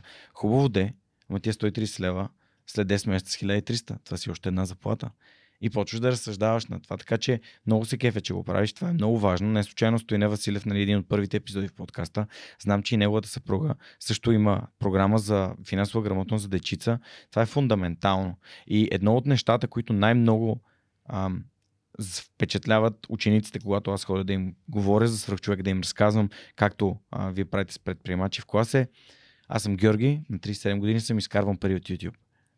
И като кажа изкарвам пари от YouTube, и те ме гледат все едно, е дошъл някой на, на, на крака при тях, светия грал нося така на ръце и те и всъщност почвам да им разказвам и им говоря за трудностите, за книгите, всички тези неща, през които те минават и вече те се свързват с мен, защото аз имам нещо, което те искат и почват да слушат много внимателно. Та, много е готино това, че го правиш. Искам да те върна на нещо, което си записах и според мен е фундаментално. Ти ми го каза, но ние не, не го изследвахме. За трудностите. Нали, какво значи, защо са толкова важни тия трудности? А, кога точно е момента, в който ти трябва да кажеш, добре, опитах достатъчно, вложих достатъчно усилия, пари, време, енергия, за да кажа, окей, отказвам се. Кой определя какво значи, нали, дали момента за отказване е подходящия? Защото, както е нездравословно да се отказваш бързо, така е нездравословно прекалено дълго време да правиш неща, които наистина очевидно не са твоите неща, но ти заради, за да докажеш на някой, а, може да се вкараш в наистина много големи психологически и финансови проблеми. Така че, къде е този баланс? Има ли някакви показатели? Аз лично гледам здравето си, а, гледам как се чувствам. Чувствам ли се щастлив? Искам ли да го правя? Буквално тук въпроса ми, преди малко имаше въпрос, какво искам да уча? Аз си задам въпроса, това искам ли да го правя? Нали, какво ме кара да, да го правя още? Изобщо има ли смисъл да го правя още? Виждам ли ползи, примерно правя нещо за някого, искам, то това повече ми взима, отколкото ми дава. Защо го правя тогава?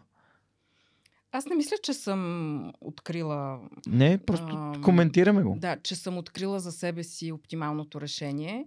А, аз също съм се. М- съм прекрачвала границата на разумното.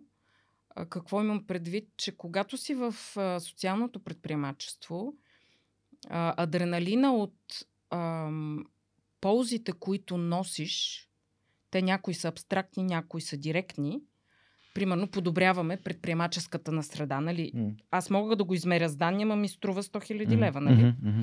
А, но да кажем, че мога по, по външни знаци да кажа, окей, подобрява се екосистемата, ама то не е само заради мен. Mm-hmm ама нали е и с мен. И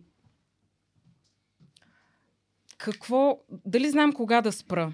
А, тоест аз не винаги спирам, когато ако има адреналин, се е случвало да продължава. И така се стига до бърнаут. а, така че така, първоначално спирах, когато, когато стигна до бърнаут тогава да те спира бърнаут. Да, ма като си млад, бърнаут, докато стигнеш до бърнаут, вече си много отвъд всички граници и възможности. Да. А, така че аз не съм, може би, най-правилният човек. Поне, не, вече съм. А, за да кажа кога човек трябва да се откаже. А, да, какво, как е здравето ни е много показателно.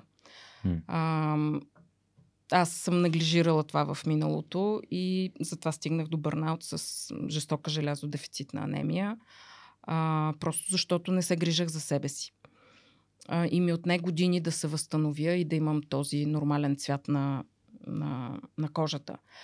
А, така че някой път живота те спира, като се надцениш. А, някой път а, може да ти казваш, когато не искаш точно това да правиш. Аз исках да правя каквото иск... правехме mm-hmm.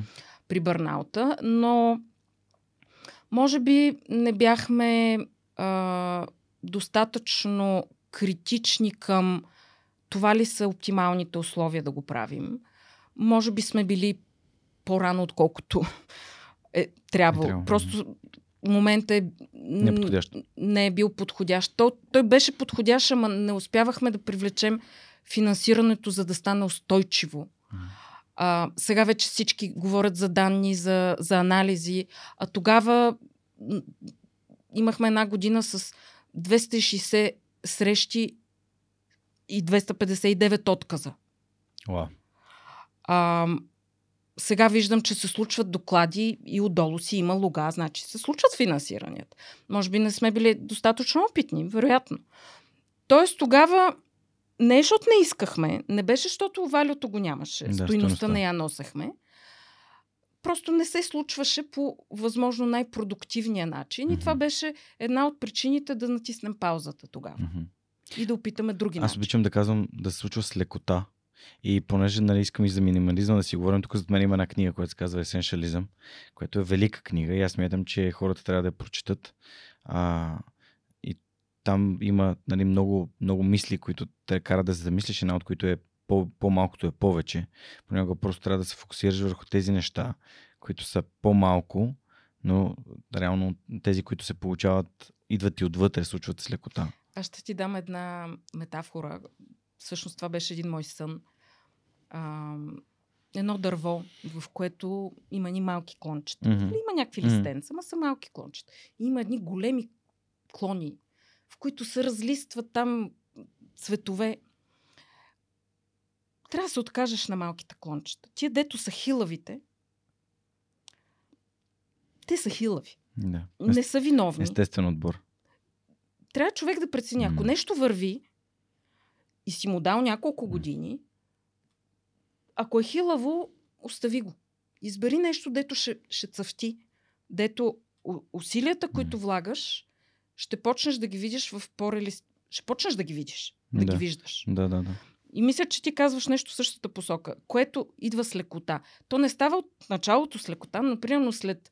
Аз мисля, че до, до третата, четвърта, над втората година, до четвъртата човек трябва да види резултат от усилията. Ако и до четвъртата не види, трябва да се откаже. Трябва да направи така наречения пивот. Т.е. да пивотира, да отиде към нещо друго.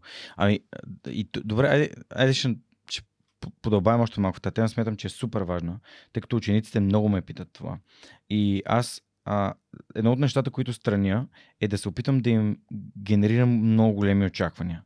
Пък малко или много училището им ги, им ги генерира заедно в комбинация с социалните мрежи. А, те си представят, че успеха е почвам да правя бизнес и след 6 месеца той е някакъв супер успешен, ако не аз съм някакъв пълен провал. Тоест, ако не успеят до една година да го направя това нещо да работи, аз съм някакъв провалил се човек. И аз им казвам така, когато аз започвах подкаста, аз имах в главата си следната мисъл. Имам около година-две, в които да правя само записи и срещи, за да стана аз по-добър, за да натрупам съдържание, т.е. за да си направя градинката и тя да започне да цъфтят някакви неща в нея. Сега, кой знае, дали ще започне не, не знам.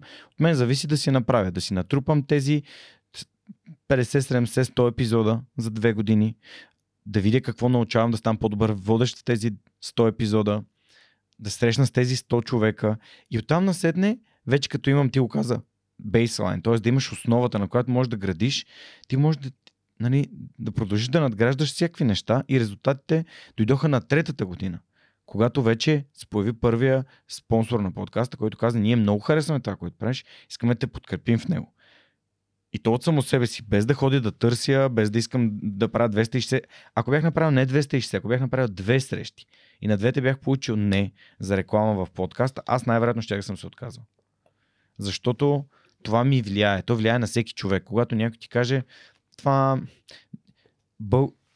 България е подкасти, никой няма да слуша подкасти. Това е прекалено дълго, това няма видео, ти не си журналист, ти нямаш студио, ти нямаш техника, ти нямаш... И сега дават за пример на И обучение. сега ме дават за пример и ме канят в ФЖМК да, да, дам, да давам лекции на студенти а, в БНР, да правя лекции на, на, на, на журналисти с дългогодишен 20, 30, 40 годишен опит. И всъщност аз открих това, което мога аз да го правя добре, аз обичам да го правя, то ме развива, то просто отбелязва всички котийки, които на мен ми харесват и на всичкото отгоре и резултатите вече растат а, експоненциално. Тоест се увеличават много по-бързо спрямо моите настоящи усилия. Смисля, че това е критерия. Да, но, Когато- но никога не знаеш дали това ще е на втората година, на третата, на петата, на седмата или на десетата. Може и никога да не се случи. И трябва да знаеш е, горе-долу. зависи от дейността. Примерно Да. Дронамик, знам, че не са очаквали за 4 години. Да, Да. те няколко пъти да са на ръба на финал. На, А, на фалит, извинявам се. Но те са, те са тръгнали с някаква нагласа, че вероятно, Мгм. че ще отнеме нали, Повече ако, време. Да, че ще отнеме повече време. А, аз не съм сигурна, че учениците може би са им попадат послания, че човек трябва да има готови отговори, но момента, в който те влязат в живота, те ще видят какво е. Те, че дори да не им дадем отговори, те ще видят какво ходене на работа, какво ходене на работа без перспектива или с ниска заплата. Ще пробват нещо дребно, ще видят какво е да загубиш пари или някой да те излъже или а, да се развали сирането. Тоест, тази опитност те ще си я придобият. Стига да, да има някакво любопитство. Тоест, нашата функция е да създадем едно любопитство и че всичко е възможно. Да. Много ми хареса Джордан Питърсън каза нещо много важно и смятам, че ние не го разглеждаме изобщо и то е, че ам, родителите изобщо средата, която създава деца, които не са, които са наивни, а те са наивни, защото не правят грешки и не стигат до провали като деца, пък то това е важен период в научаването на едно дете, развитието му. А, когато живота им набие такъв шамар, като например да си загубят парите някой да ги излъже или а, да работят нещо, което някой да ги завлече, защото нали, на всеки се е случило. И на мен ми се е случило да ме оставят без пари, без работа, да ме излъжат, да ме измамят. И, и, и това много бързо открива, от, отключва, отключва някакви депресивни стояния, защото ти като дете не си го минал. Не си правил провала, не, нали, да се... Отирах на площадката преди няколко дни, детската площадка и видях едно детенце, което сигурно четири пъти мина пред мен, четири пъти се спъдна и, а, спъна и падна. И знаеш какво направи това дете? То не се разплака. То започна да си целува лактите, коленете, защото някой го беше научил, че е окей да падне, просто трябва да се цунка и да си продължи. И нито един път то не се разрева. Нали, това дете вече е минало през трудностите и когато и пред, напред живота да му дава трудности, той ще си казва, сега ще се прегърна, ще се потупам по гърба и, и знам, че това не е крайна точка и продължавам. Но някои деца не са така. Те искат някой да дойде да ги обгрижва, да ги пази. И знаш живота, те са сами. И някой живота им поднася уроците по някакъв много специфичен начин. Аз пък съм фен на Габор Мате. Окей. Okay. Габор Мате говори за травмата. Че всеки минава. Това е последната му книга. Всичките Травма. са му свързани с травма. Mm. А, травмата е нещо, което е от миналото и те държи и те mm. определя. Тя може да бъде превъзмогната.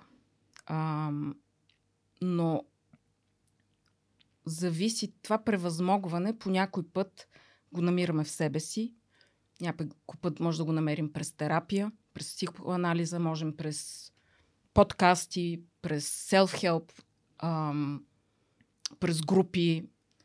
Ам, на някои хора им помагат медикаменти. Много модалности има. Но това, което аз винаги съм харесвала в Габор и ще се радвам, ако запаля някой да, да си пусне YouTube с Габор Мате, е ам, Self-compassion се казва. Да. Това е само... Само... Compassionът е да си Само състрадателен. Самосъстрадателен. Монка, благодаря ти. Self-compassion е самосъстрадание. А, дори това дете на 36 да се разреве, това е окей. Okay. Всеки има право да е уязвим и да не е надмогнал нещо. Mm-hmm. Защото няма сили, уморен, много травми, хиляда причини. Mm-hmm. Но всеки Има... може да опита. Съгласен съм. Или да получи подкрепа, защото някой път не можеш сам. Не можеш. То повечето пъти не можеш сам. А, и, и затова не бих, не бих а, а, категоризирала на децата на устойчиви, неустойчиви, резилент, нерезилент. Mm. Примерно аз съм от хората, които трудно ще ме чуеш да се оплача. Обаче напоследък се научих да се оплаквам. И то не точно да се оплаквам, да мрънкам, а да искам помощ. Mm-hmm. Което е много нетипично за мен. Защото аз си се гордех, че аз не искам помощ, аз си се справям стоически. А, но всъщност разбрах, че това е механизъм на травмата и че има богатство в, в общността и в помагането, в подаването на ръка, дори само присъствието. И ако вземем примера с това дете, то е намерило начин да се успокои и на 46 да си и да се разплачеш, аз съм на 46, mm. да паднеш и да се разплачеш пряк или преносен смисъл – това е окей. Okay. Ние трябва да можем да се приемаме и несъвършени. Така, е, да. така. И ние не... сме несъвършени. А, и дори това помага и на предприемачеството, защото когато сме много строги към себе си в перфекционизма си, което е друга проява на травма, а, ние а, осъждаме несъвършенствата на детето у нас.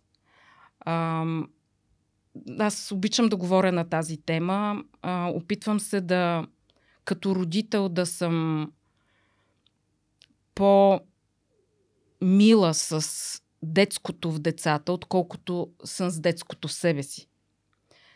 А, вероятно до някъде, че съм изразала в комунизъм а, и го помня. А, че съм така в относително дисфункционална среда съм, съм расла.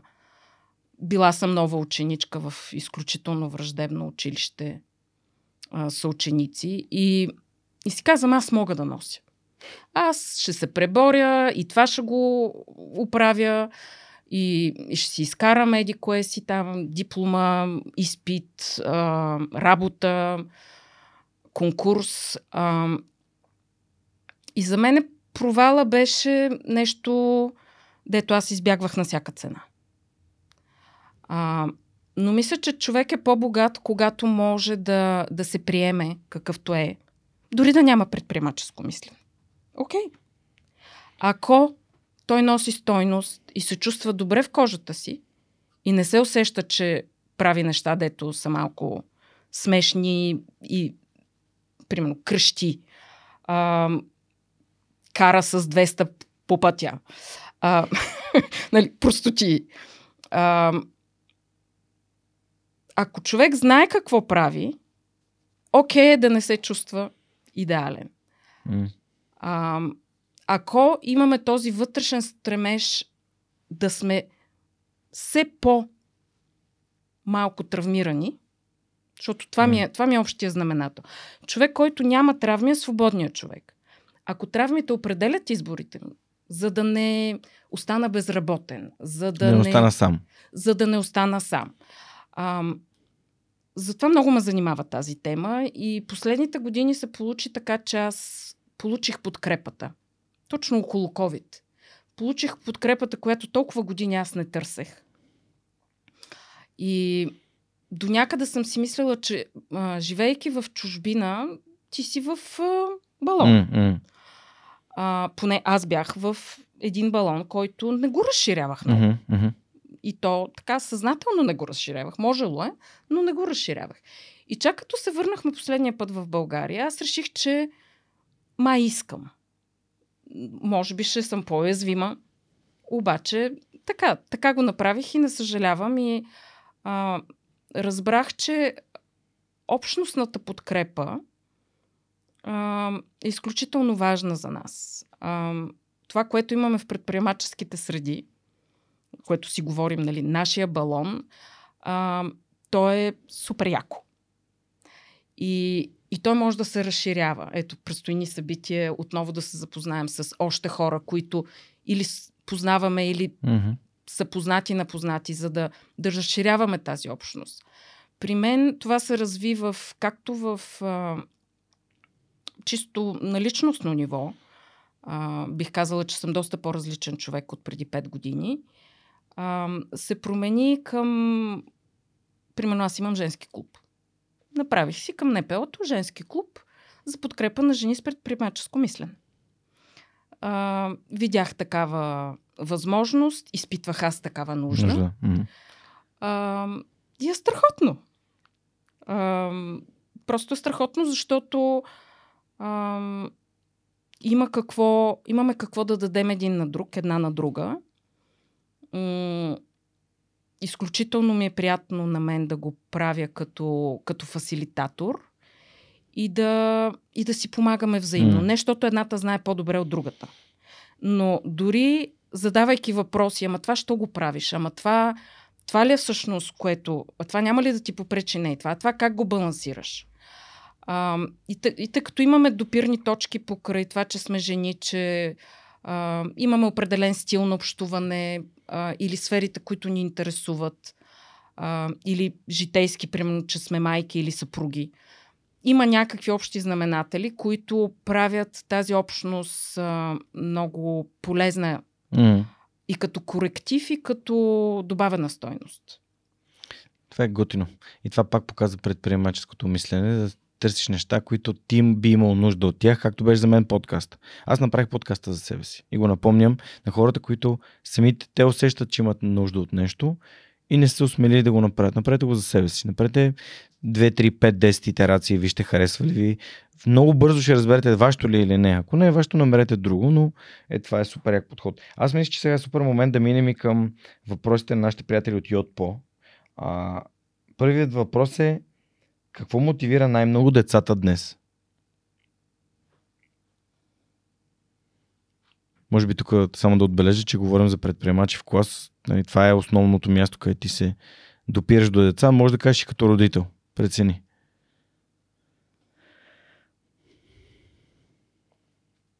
Да бъдат чути,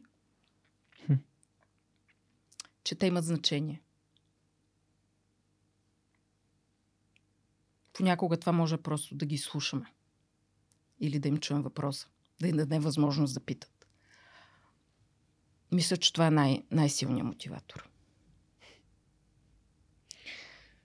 Бях паднал в една ситуация, дето хората нещо се караха на детето си и, и някой ги попита защо и те казаха ми, защото е мое. Така че благодаря, че казваш това. Хайде да сме по-снисходителни. Сигурно и аз съм го казвала това в някакъв момент в живота си. Какво според... Но, да. Да, не, раз... нямаме контекст, но понякога наистина родителите и те са хора и те могат да бъдат изкарани от кожата си. Какво според теб липсва на образователната ни система, за да подготви учениците по-добре практически? И дава ли им искрата, за да поискат да бъдат предприемачи? Мисля, че това го засегнахме в началото, ама все пак да Някой обобщим. е погледнал нашия сайт, защото нашия девиз се пали ми скрата, така че съм трогната от този въпрос. Ам, ние работим с... Работим. А, нашите събития са за предимно за деца над пети клас, въпреки че влизаме и в първи клас. И втори, Мгм, трети, и четвърти. Включително аз съм била в четвърти клас и знам... А, децата са пълни с любопитство. Когато са вече гимназиално ниво, а, не можеш лесно да ги впечатлиш. Ам, би ли ми повторил въпроса? Въпросът беше какво според теб липса на образователната ни система, за да подготви учениците по-добре практически? Повече практически часове. М. Буквално. Аз мисля, че е много теоретично образованието в България. Знам, че има много опити. Според мен, сега тук сме на подкаст, който е с мен, ще си позволя да, да кажа, че трябва да е много по-смела реформата. Тя почна, но нека да видим какво направиха преди 15 години Полша. Радикална реформа, която дава възможност на... Тоест, много от рестрикциите трябва да паднат, за да се освободят учителите, особено тези, които искат, да са по-креативни. Учителите знаят какво буди децата. Но много от тях не могат да излязат, из- излязат от е, учебните планове. Спомням си едно от децата ми в Ирландия, не мога да си спомня кое, в предучилищна и нали, чета по форумите, си казвам, какви учебници да купим. Тя казва, а няма да купувате. Аз за всяка тема си избирам различни материали и, или им ги преснимам, или тук ползваме каквото имаме в училището. И аз бях, как така няма един учебник? А, и това беше една млада учителка, например, на 22-23, не да кажеш някаква супер опитна. А, просто там така се случват тези неща. Мгм. Има тази свобода и знам, че тук също има много учители, които подхождат креативно, но този, тази строга рамка трябва да е много по-облегчена и от към а, материал, и от към методология. Учителите да могат, някои може би няма да се справят. Може има такива, които ако нямат учебники, строг учебен план, не могат нищо да направят. Но сигурно с тези, които са добрите практики, ще могат да са по-видими и да станат по-масови. И тогава на учениците, разбира се, че ще им е по-интересно. Нещо, което могат да пипнат, разиграят, спорят, направят на кръгла маса, а не напред гледайки чиновете. Последният въпрос е, коя история или инициатива те е впечатлила най-силно през изминалата година?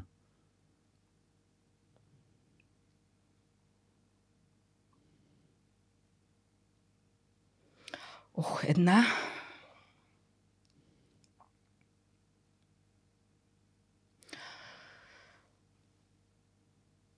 Помниш ли учителката, която те покани? Да, в помня, да. Тя ме впечатли.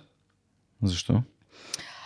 Защото а, тя е учител на две места. В Сливница и в Драгоман. И не е спряла да кани хора, да ми споделя, когато има някакъв казус. Заеди канила ни е в училище, в група, в която има деца застрашени от отпадане. Тя истински се вълнува, Младенова, истински се вълнува какво се случва с децата.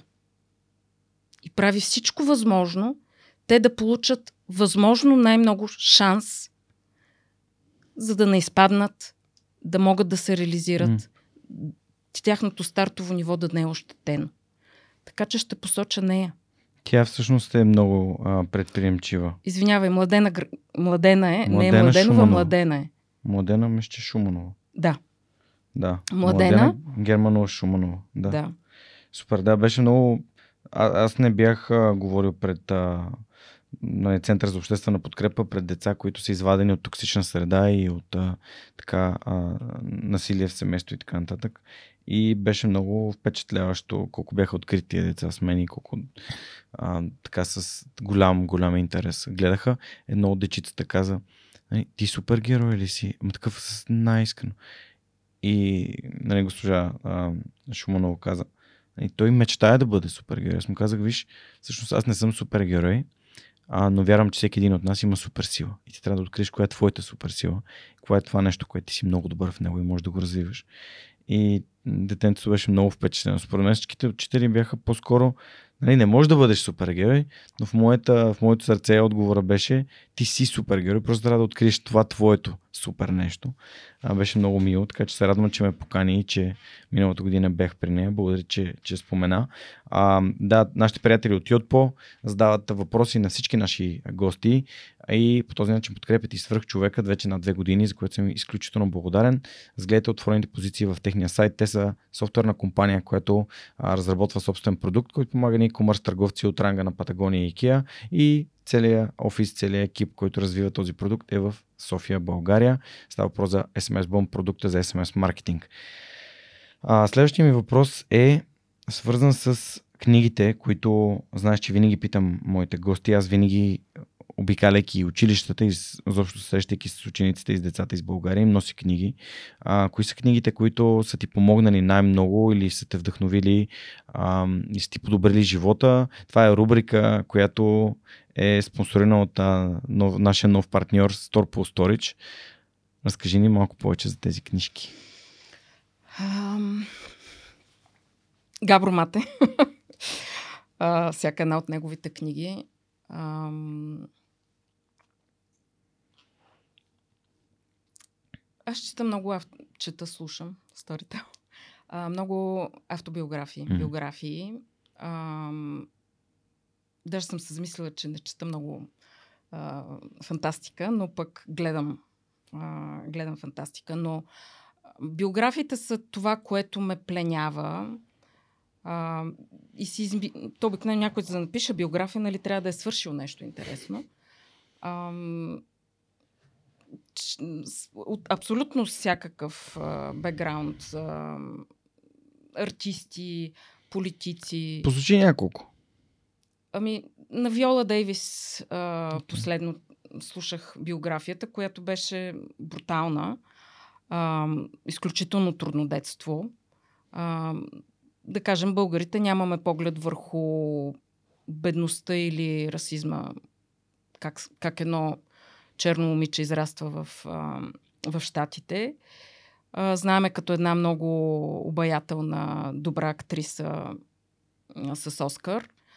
А, но до съвсем скоро тя е била в изключително тежък живот. И винаги съм намирала още си спомням, като бях в ЛСИ, четох на Маргарет Тачър биографията. Ам, и изведнъж влизаш в, в живота на някой друг. Разбираш, че не само твой е труден. А, как а, почти винаги след трудност идва и някакъв по-добър период. И обратното, че няма гарантиран успех през цялото време. А, всичко е на някаква цена. А, можем да бъркаме. А, можем да съжаляваме за избори, но все някак продължаваме. И това любопитство, което ни движи напред. Може би това, което обединява всички книги, които чете, че винаги е вървеш път на някъде. А, като биография, то е някаква рефлексия на, на миналото, но това ми дава м- това, което имам нужда, като това, това което занимава ума ми. А, иначе много харесвам Брене Браун. А, всъщност аз се замислих, че от този тип вдъхновяващи, може би не ги чета, ги гледам или ги слушам. Mm. А, защото и, този, и тази модалност ми е окей okay за възприемане. А, да, определено Брене Браун с а, нейната уязвимост е, е трогателна и много красиво поставя нещо болезнено на показ. Мисля, че трябва да сме уязвими и да го показваме, да не се, да не се правим на някакви всесилни, осъждащи. А, всеки може да сбърка, на всеки може да му е трудно, да минава през труден период и да не е постигнал каквото си е бил поставил за цел. А, но да се питаме във всеки момент това, какво искам в момента да правя, това ли е все още, което искам да правя и може някой ден това да спре да е, което искаш да правиш да имаме тази свобода да избираме и да, да не сме прекалено строги към себе си. И това книгите ни помагат да, да видим как други хора вече са го направили. За мен да. Супер. Благодаря ти за препоръките и благодаря на Store Storage, че си усиновиха рубриката с препоръчени книги от гостите в подкаста, както и регистъра, където е пълния набор всички книги, които сега са били препоръчани в подкаста. А, те са една страхотна компания, която развива продукт на световно ниво, както ми каза съвсем в началото и е такова световния пазар с софтуер, който оптимизира сторич услугите за големи компании. Така че, ако искате да разберете повече, чуйте епизод 298, в който ми гостува един от основателите, Боян Иванов. А, продължаваме напред. Ти, а, Мира каза, че много харесваш данни. Подозирам, че любимият ти софтуер е Excel. Ако не е Excel, а кой друг софтуер ти помага да работиш по-добре, да бъдеш по-продуктивна? Аз съм, да, аз съм Excel човек. не съм намерила по-добър. Разбира се, SPSS, Canva, mm. не, не за анализ, но SPSS може да прави анализ на Canva. Всъщност разбрах, че всъщност, данните може да си ги имаш и да си ги знаеш, да са ти много сладки. Ако не можеш да ги комуникираш, нищо не си свършил. А, тъй, че как комуникираш това, което имаш от данните от анализа, е а, с другите 50%.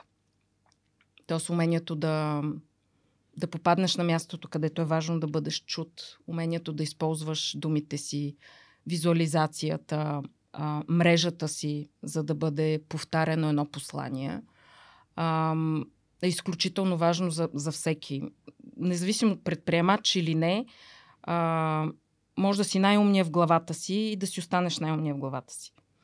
Може да имаме най-брилянтните данни, но ако никой не е чувал за тях, какво от това? А, така че да, Excel ми е все още... Просто съм човек, даже ми се подигра човек Excel.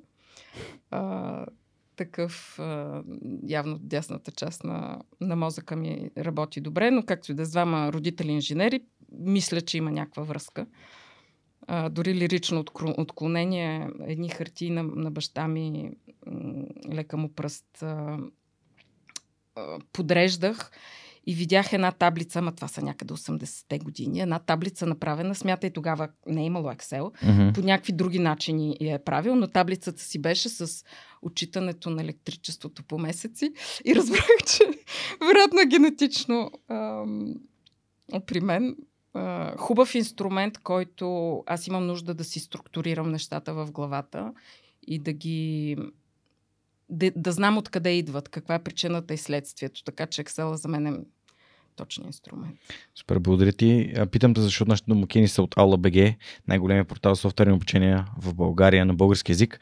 И хората, които ни слушат и гледат, могат да вземат 20 безплатни урока от софтуер по избор. Аз им помагам да намерят нови експерти, които да правят курсове и така да спестят време на хората, които искат да развият своите умения. Така че а, радвам се, че сподели. Аз SPSS не съм ползвал, но Canva е нещо, което регулярно, регулярно ползвам за визуализации.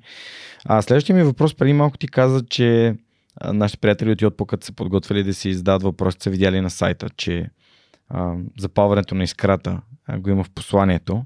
Каква роля има сайтът на предприемачи в клас? А, нали, Суперхостинг са наш партньор също от доста време и а, всъщност, да, и наш. За, тях е, нали, за мен е важно да кажа а, какво, нали, колко е важно да се направи този сайт и каква му е неговата функция и за какво помага. Ам, това, което е много хубаво в предприемачи в клас, освен чистата стойност, която носи на, на училищата, на учениците, на екосистемата, е, че ам, ние го направихме в партньорство. А, всичко беше. В... Целият проект да. е направен благодарение на партньорства. Mm-hmm. А, Суперхостинг ни подкрепиха с хостинг. Mm-hmm. А, една фундация ни подкрепи с финансиране частично. А, мога да, мога да я кажа. Кажи за България разбира. участвахме в конкурс, Супер. спечелихме за а, онлайн учене и ни подкрепиха. Mm. Така можахме да си направим CRM системата и порталната функция, така че всеки може да влезе, всеки предприемач, всеки учител да може да влезе и да се регистрира. И ние отзад да ги виждаме всичките тия неща, одобряваме, можем да следим всяко училище, кои предприемачи са ходили там, кои видеа сме пускали. Тоест не минава всичко през вас, ами това е една централизирана система, хората се регистрират и... Не е автономно, защото да. си има не нужда от автономно. персонализация. Примерно да изберем кой предприемач да отиде, може да са посочили в каква сфера. Mm-hmm. А, то е много специфично обгрижването на, на, на предприемачите също, така че да, да се умеят да посетят а, най-много училища. А, след това, така, направихме CRM с а, друга българска компания, а, които след това направиха много повече, отколкото беше договора, а, за да всичко да стане и да работи гладко. А, така, имаме партньорство с Power of BG за за голяма част от предприемачите, които участват в mm. а, срещите на живо или специалните видеа, които направихме, 40 видеа, които могат да се пускат а, от днеска за утре в, във всяко училище. А, имаме още партньори на, на сайта. За нас беше и е много по-лесно, когато се прави с партньорства това ти го знаеш. А, когато има общи цели и обща енергия, нещата се случват много по-бързо. А за нас е важно да се случва бързо. А, примерно, когато направихме апел за подкрепи училище, имаме, може, всеки, който поиска, може да подкрепи а, училища с абонамент, така mm. че да могат да ползват пълната функционалност на абонамента. А, веднага ни подкрепиха в началото предприемачи, но дори и не предприемачи ни подкрепиха. Обикновено посочваха първото училище да е тяхното родно училище, така че всеки, който желая, може да, да подкрепи а, платформата по този начин. А, имаме, плат... имаме партньорство с Телерик училищна академия, имаме партньорство с а, имаме партньорство с адвокатско дружество Василев и Чицусе. А, получихме грант от от Microsoft, Philanthropist. Бяхме първото, първия нон-профит България, който получи този грант, което също се гордеем, защото mm. беше неоттъпкан път, но в крайна сметка а, получихме и тази подкрепа. И по този начин се случиха много по-бързо нещата, иначе може би щяхме да сме още на MVP фаза. Mm. Това е страхотно. А, и всъщност през сайта успявате да визуализирате всичко, което прави самата да, Фундация. там се виждат, там първо могат да се регистрират и учителите и предприемачите, могат да се видят с кои предприемачи работим, може да се а, види ресърч частта, защо, как сме стигнали mm. до тук. Нашия екип, хората, които са ни в а, консултативния съвет. Всичко необходимо може да се намери на сайта, но а, примерно, даже имаме страхотно видео от Уча се, студиото на Уча се. Те ни направиха и подариха страхотно видео, инструкция за учители, как да си направят регистрацията. а, чудесно видео на разбираем език.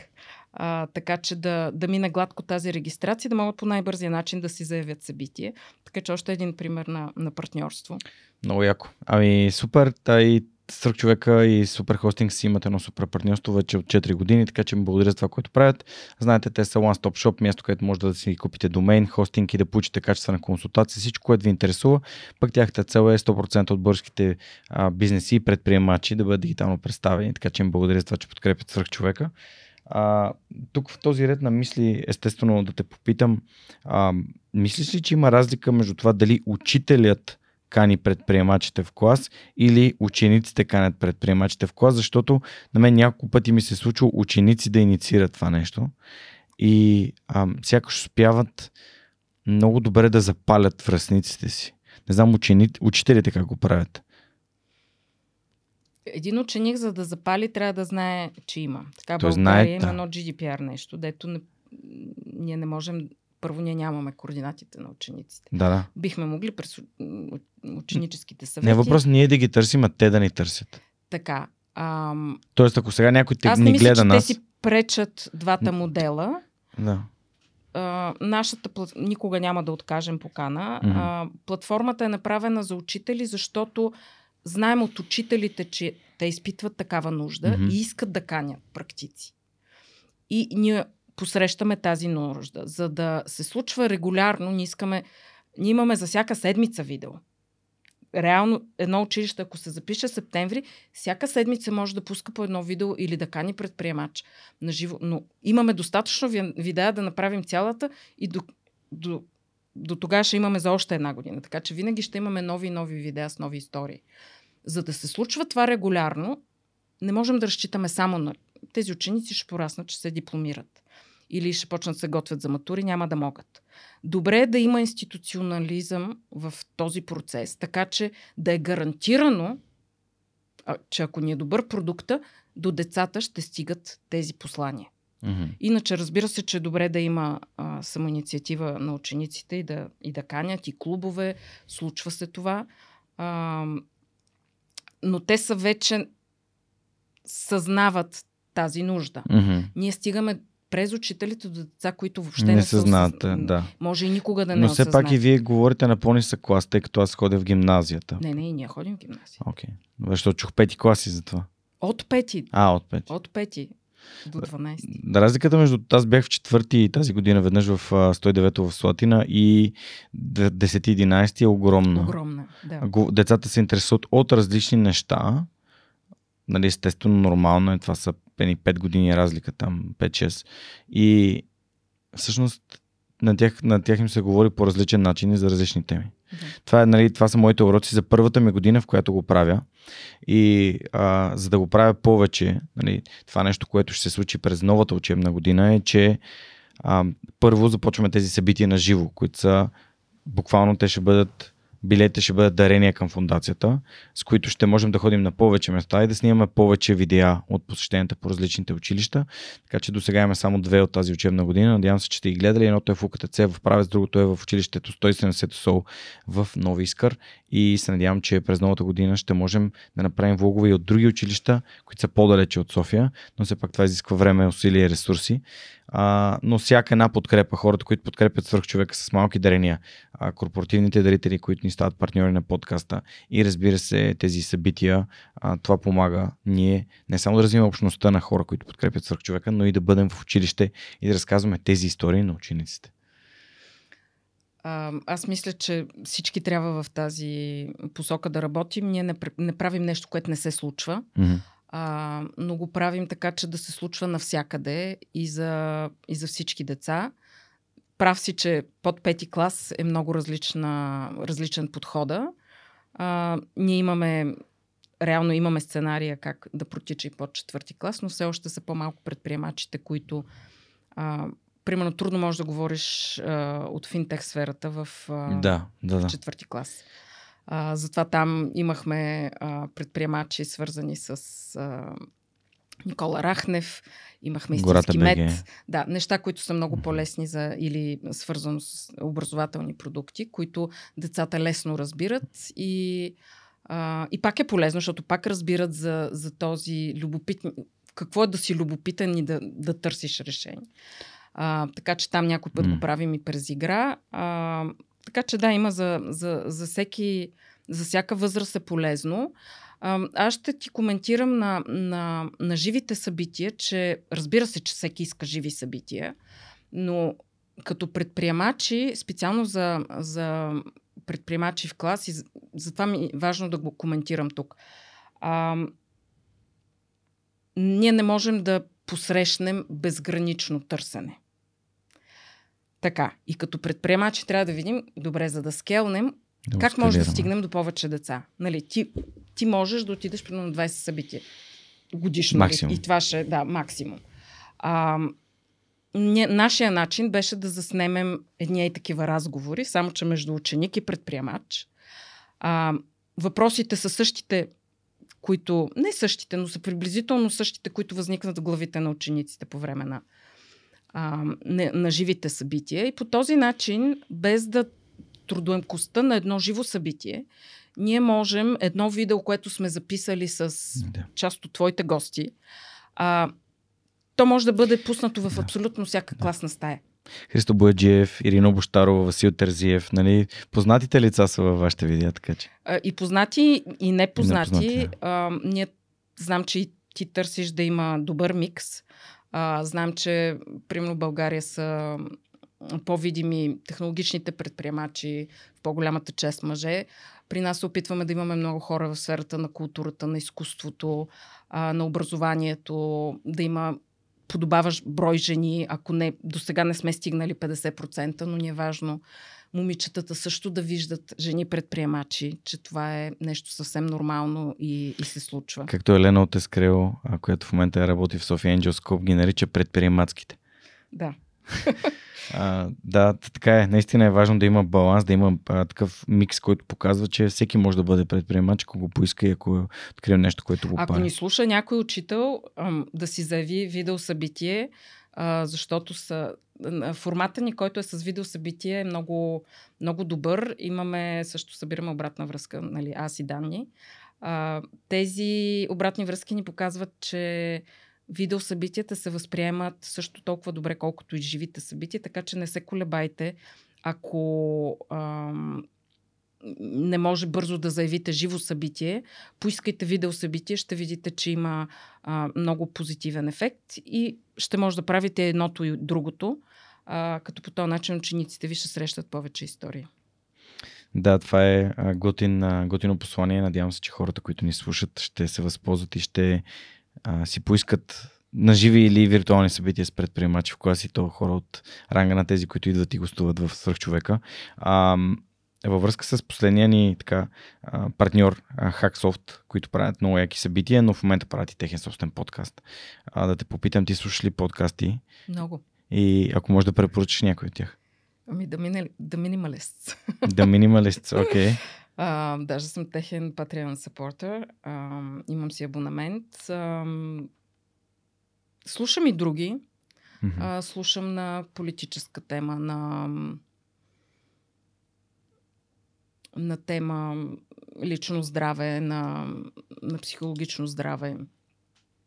А, хора, които пишат автори или примерно на Брук Шилдс подкаста почнах да слушам. А, мисля, че това с подкастите е супер яко. На мен ми допада като аз обичам да слушам и да възприемам чрез слушане. И мисля, че е невероятна възможност човек да, да присъства на жив разговор с хора, чието думи са му интересни, да преоткрива неща, да прави нещо между другото, докато го слуша, защото това е за всеки по-заед човек това е огромно улеснение да, да може да прави, да готви или да да прави още нещо и да слуша или да пътува за някаква среща и да, да си оплътнява това време. Така че постоянно слушам нещо.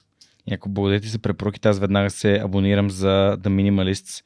А, интересна е тази тема, даже мисля да, да продължим а, и да те върна на темата за минимализъм и есеншализъм на Грег Макюн.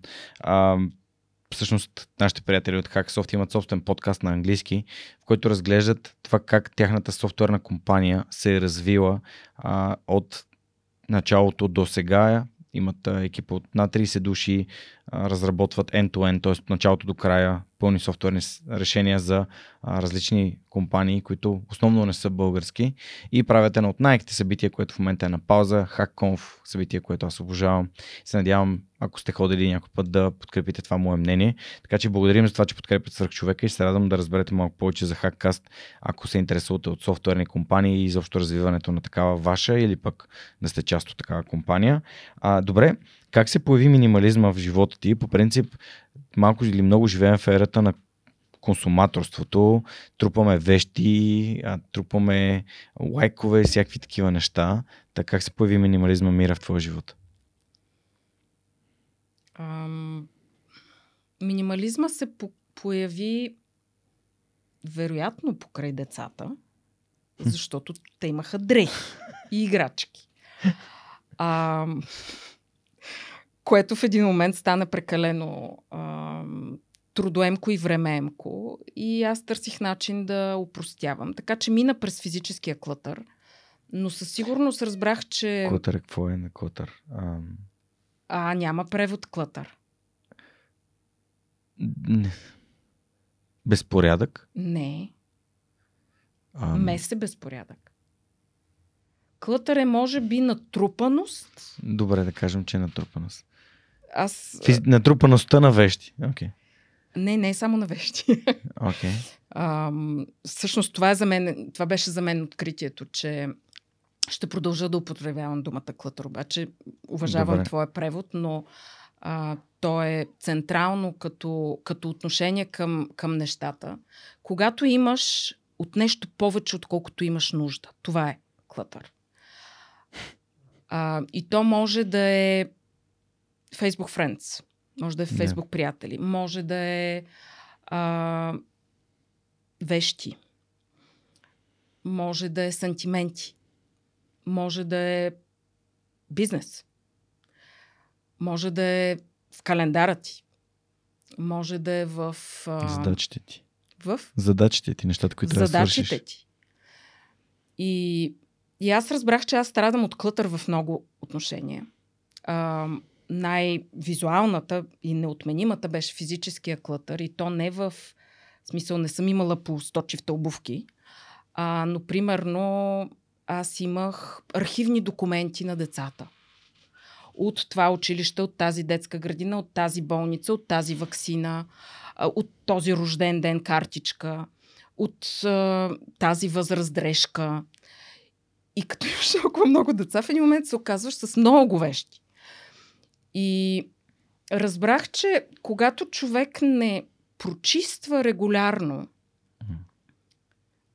в идеалния вариант трябва да създаде система, в която не се натрупва. Но първо трябва да разчистиш. Mm-hmm. И ако не си природно надарен с минималистична нагласа, въобще никога. Не... Сигурна съм, че познаваш някакви такива хора, дето още от деца детските им стаи са подредени и не натрупани. Добре, аз познавам. Добре. Питам се сетя с такъв човек. Не ми идва никой но. А, или на които бюрото винаги е подредено. Нямал ли си такива колеги?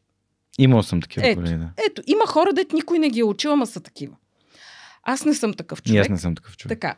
И разбрах, че след един момент, особено когато си такъв интензивен човек като мен обичаш да правиш неща и да стартираш неща, mm-hmm. Ако не си почистваш след себе си, не редуцираш а, излишното, което вече няма тази добавена стойност, ти почваш да се зариваш с, с неща. С снимки, а, с играчки, с дрехи, дрехи детски. С обувки.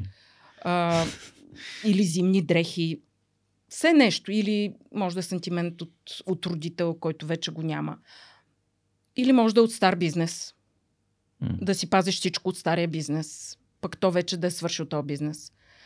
Или лекциите от учене в, в университета. Нали, това нещо вече няма валю. Или сканираш го и заминава.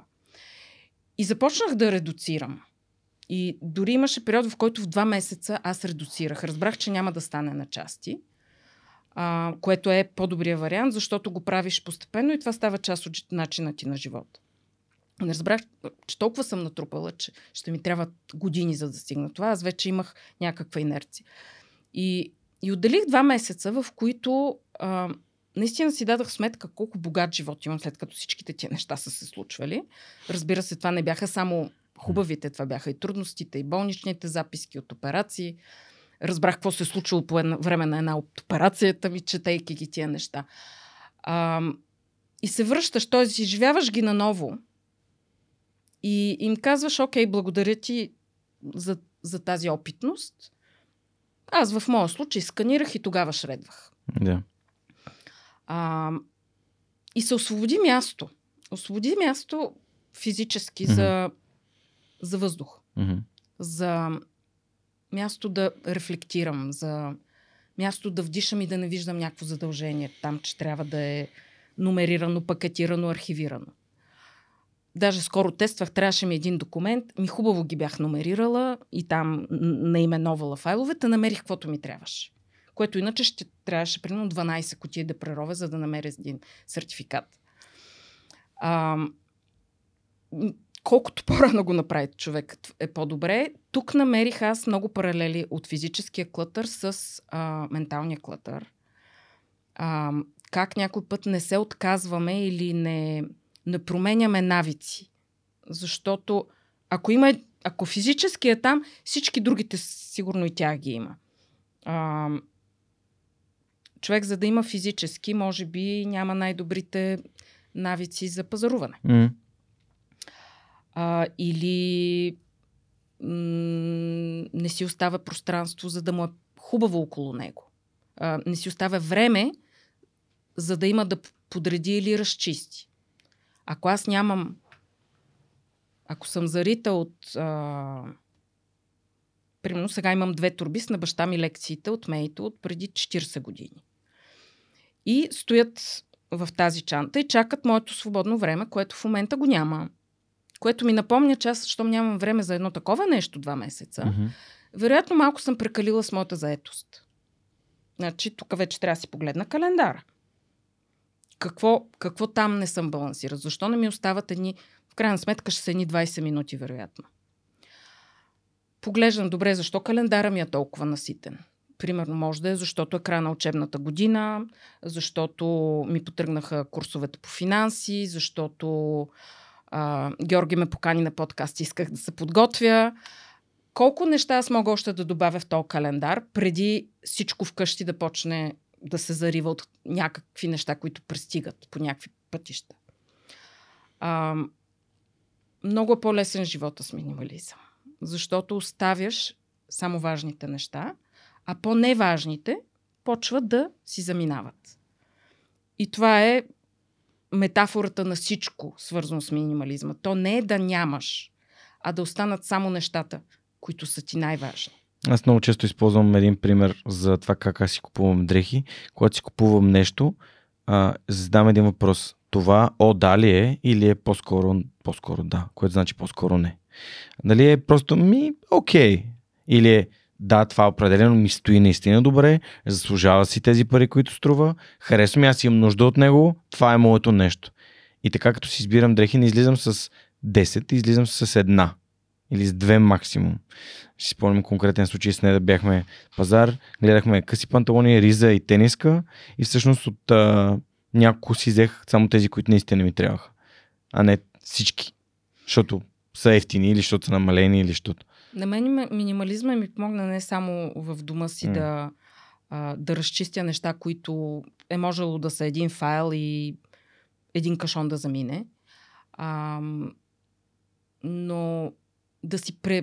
То е малко като дефрагментация а, на компютър, нали? Помниш да, да, там се подреждане. Точно да, да. подреждане. И където има празно, там да отидат пълните и, и се оптимизира цялото пространство. Изведнъж имаш място. Имаш място да се разходиш без причина. Имаш време да се обадиш на някой, да си отлагал. Mm-hmm. Примерно аз от два месеца искам да звънна на моята класна. И го местя от сряда в сряда, от сряда в сряда и другата сряда наистина много искам да го направя. А, когато човек не слугува на вещите и на консумеризма в този смисъл, а, му остава повече време за децата да гледат филми. Като му кажат, мама, айде да гледаме Star Wars, сядаме и гледаме веднага Star Wars, а не примерно след три седмици. А, и това се научава за щастие. Примерно аз не си давах сметка, че съм имала много излишни неща в живота си и ги поразчистих и приоритизирането стана далеч по-лесно. И не говоря само за физически, физически вещи. А, специално тези двама, трима образи от The Minimalists, те са а, много, много богато говорят, а, но са много земни и се щупват от майтапи. А, аз постоянно се хиля, като ги слушам. А, и, и вече дори не мога да си представя да ги няма всяка седмица mm. с някаква нова тема. А, говорят за а, relationship clutter, за calendar clutter, за financial clutter. Всяка, той клът, когато имаш излишък или то не е излишък, а неща, които не ти носят стойност и mm. можеш и без тях. А, дори сега ще дам един много такъв основен пример, много добра иллюстрация. Когато си купуваш кола, ти не гледаш само цената на тая кола или апартамент. Mm-hmm. Но хванахме колата. Колата, значи имаш разходи по бензин. Примерно, виж за 5 години колко ще ти струва тая кола. Ще ти струва по бензин, по гуми, по застраховка. А, 10% по... амортизация. Така, по аксесуари, по почистване, по а, кружки. А, така. Данък. И колко време ще ти трябва по тая кола? Да я водиш на мивка, на прегледи, а, да й сменяш гумите, mm-hmm. а, да й чистиш снега. Събери го цялото това и тогава си каже, аз всичките тия пари и всичкото това време искам ли да го дам за една кола или мога да си взимам примерно под найем. Винаги трябва да се преглежда цялата Цялата картина. Mm. Или купуването на апартамент за поднаем. Хубаво, не е лош вариант. Обаче, това не е да го купиш, да го връчиш ключа в една почтенска кутия и то да почне да ти вади доход. Ремонти, скандали, а, агенти, а, застраховки. Данъци. Данъци.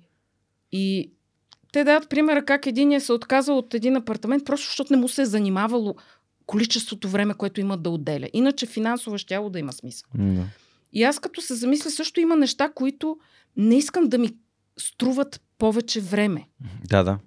И когато мислиш това нещо, имаш ли, има ли място в живота ми, почваш да ги мислиш по, по-така нещата и да не взимаш решението, о, това е, това е много яка кола или това е точно чантата, която ми трябваше. Аз сега нямам, не знам, що да приемаш чанта, не си купувам чанти, но ам, това е минимализма. Да. Какво има място в твоя живот? Осъзнат избор. Осъзнат избор. И те казват, то минимализма не се случва, защото го правиш, а какво не правиш. По-скоро да. какво let go, какво, да, какво пускаш. пускаш. Да. Между другото, целият подкаст започна с пускане. С това, че се отказах от стария си лаптоп и го подарих на майка ми и Вселената ми изпрати таблета, с който започнах подкаста. Yeah, И аз много вярвам в това. Че като дам нещо, като освободя пространство и това пространство се запълва с нещо друго, от което аз имам нужда. Или нещо по-хубаво, или по-ново, или по... А, и един много як цитат от Нани Сарамвелиева, а, един от обществото на свръх човека, човек, който много ме подкрепя от много време, човек, който ме е запознал с моя ментор Христо Нечев. А, Ани ми беше припомнил един цитат, който гласи следното. Когато казваш а, да на нещо хубаво, казваш не на нещо велико. When you're saying yes to something good, you're saying no to something great. А, и понякога наистина, затрупвайки с новото да, не оставяме пространство за нещата, които наистина са важни. За нас. Така че това е много готин начин на мислене. Минимализма и фокуса, те са ръка за ръка. Минимализма ти позволява да отделиш цялото нещо, което е шум, или други, на други места го срещаме като шум, от реално от това, което трябва наистина да ни държи вниманието. Шума е това бялото нещо, което присъства и то бръмчи около нас, докато ние се опитаме да свършим работата. И важното е как да не чуваме шума, а да чуваме само това, което ни е важно да вършим по него. Така че благодаря ти, че и ти. А препоръки за книги, освен за подкаста по темата, нещо имаш ли? Аз бих казал есеншализъм, разбира се. Е, те имат две-три книги, а, имат и Netflix филм, така че... Да, минималист. Да, минималист. Okay, да. Всичко добре. тръгва от... А... Аз си спомням началото им. Да, Те го направиха като хоби. да. А, и ми звучаха така интересно. Мгм. А, и в момента са... Даже те имат... Не знам, ти, имаш, а, ти нямаш абонамент, абонамент, още нямаш. Какъв абонамент?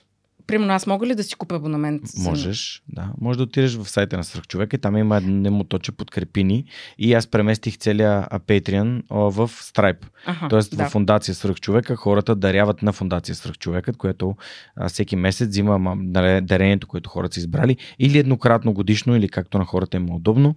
И по този начин те влизат в една група, където срещат хора, които са идентични, хора, които са приемащи, подкрепящи и заедно си помагаме да всеки си върви по неговия свърхчовешки път. Така че ако решите, че искате да подкрепите свърхчовека, това е начин. Отивате на сайта и горе има едно бутонче подкрепи ни.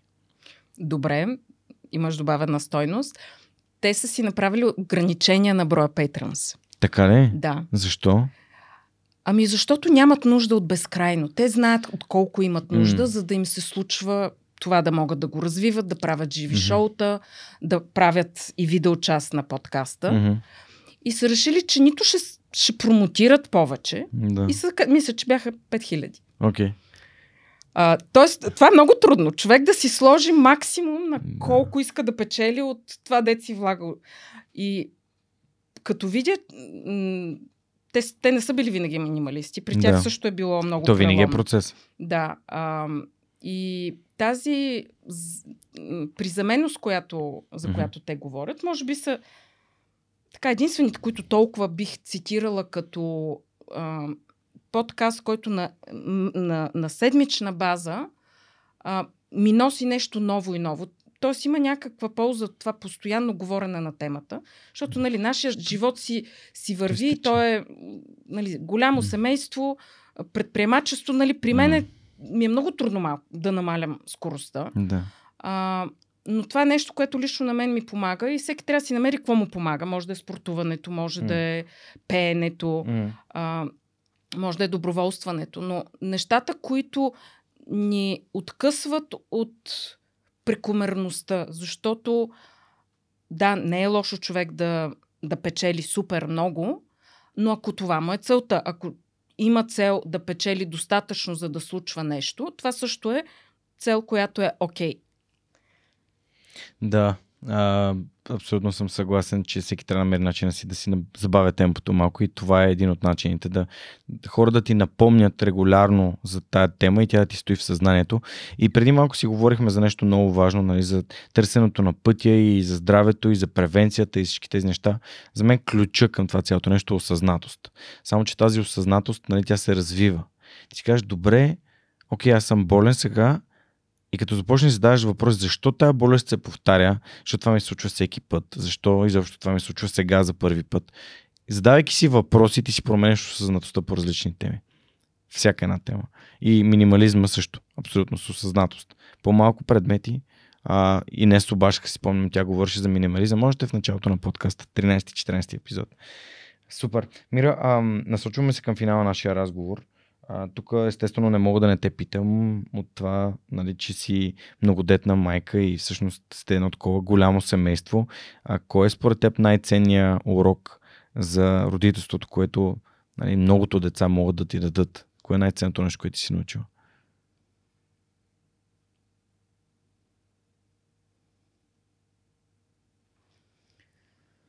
За мен, за мен, че всеки има собствен път. М. Това, какво си представям за едно дете, може да няма нищо общо с неговите нагласи, стремежи, М. желания. А, че е важно да можеш да уважаваш предпочитанията на децата, защото, примерно, едното ми дете каза, че иска да учи нещо, дете аз дори не го знаех какво е това нещо. Не да, не да съм неука, просто не я бях чувала тази професия. То си избра и аз, моята функция да го подкрепя. А, другото дете си избра нещо да учи съвсем различно от това, което аз мислех, че ще избере. И аз бях абсолютно окей okay с това. Така че да, да приемаш, че децата ще си правят своите избори. Дори някой път, когато знам, че това не е, това ще доведе до провал, до трудност. Пак това си е техния избор. Не можем да правим техните избори. Не знам дали това е точно връзката с голямото семейство, но като го видиш няколко пъти, го разбираш. Не можем ние да определяме техния живот как да протича, къде да учат, къде да живеят, с кого да са, каква прическа да имат. Нашата функция е да ги, да ги подкрепяме и да сме до тях. Ако трябва да ги прегъщаме, когато реват или да се смеем с тях, а не да, да ги караме да изживяват някакви наши пропуснати възможности или примерно аз да им кажа, айде сега става и промпт инженер, защото видиш ли тук AI. А, децата трябва сами да си го изберат. Дори да не знаят, нека да опитат сами да си получукат главите, за да разберат кое е това, дете искат или не искат. По-добре, отколкото ние да им казваме какво да правят. Проекциите. Абсолютно да. съм съгласен. Благодаря, че го казваш. А, супер. Добре, според теб има ли нещо, което не засегнахме, пък ти е важно да го кажем? Ам, нещо, което се сещаш?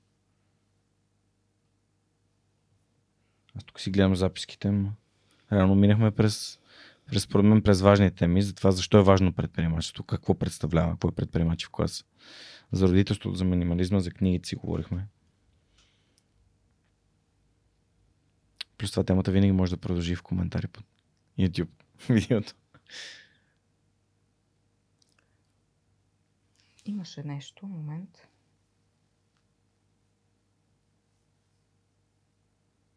Излиза ли ти въпрос децата да ходят ли в чужбина? Да, излиза ми въпрос и то не е точно въпроса ми, то е по-скоро някакси аз го усещам като препоръка. Защото ходенето в чужбина, не само за децата, а по принцип излизането от този социум, в който ние живеем е отваряне на мирогледа. И то, това е пак дига нивото на осъзнатост. Тоест, ние виждаме други хора, които се борят с същите идентични или идентични проблеми, намират им решение по друг начин. А, или просто, просто виждаме различни начини за правене на идентични неща. Било то културно, било то обществено, било то предприем, нали, като предприемачи. А, и това според мен е адски обогатяващо. Преди някой епизод ми гостува Оги Василев, а, той беше част от месеца на Able, в който говорих за инициативите покрай Able. И той каза, че испанците имат специална поговорка, която се казва, че пътуването премахва глупостта. И аз замислих колко е смислено това нещо и колко е смислено как децата на Запад имат една година, която наричат gap year, т.е. празна година, в която те тръгват да пътуват, обикалят света или Европа. Или работят. Или работят, правят нещата, които искат и това колко много им дава за да разберат повече за себе си и за бъдещия си път, който ще е следващите 50, 70, там колкото години да са живи и здрави да си доживеят, а не да влезеш веднага да учиш и да осъзнаеш на края на четвърти курс, ама аз за какво го учих това? То не е моето нещо, аз не искам да го правя това.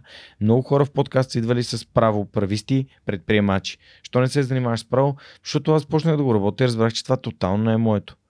А хора, които родителите им са стоматолози защо не си стоматолог? Ми, защото аз го взех това заради баща ми, нали? Той искаше да продължи семейния бизнес.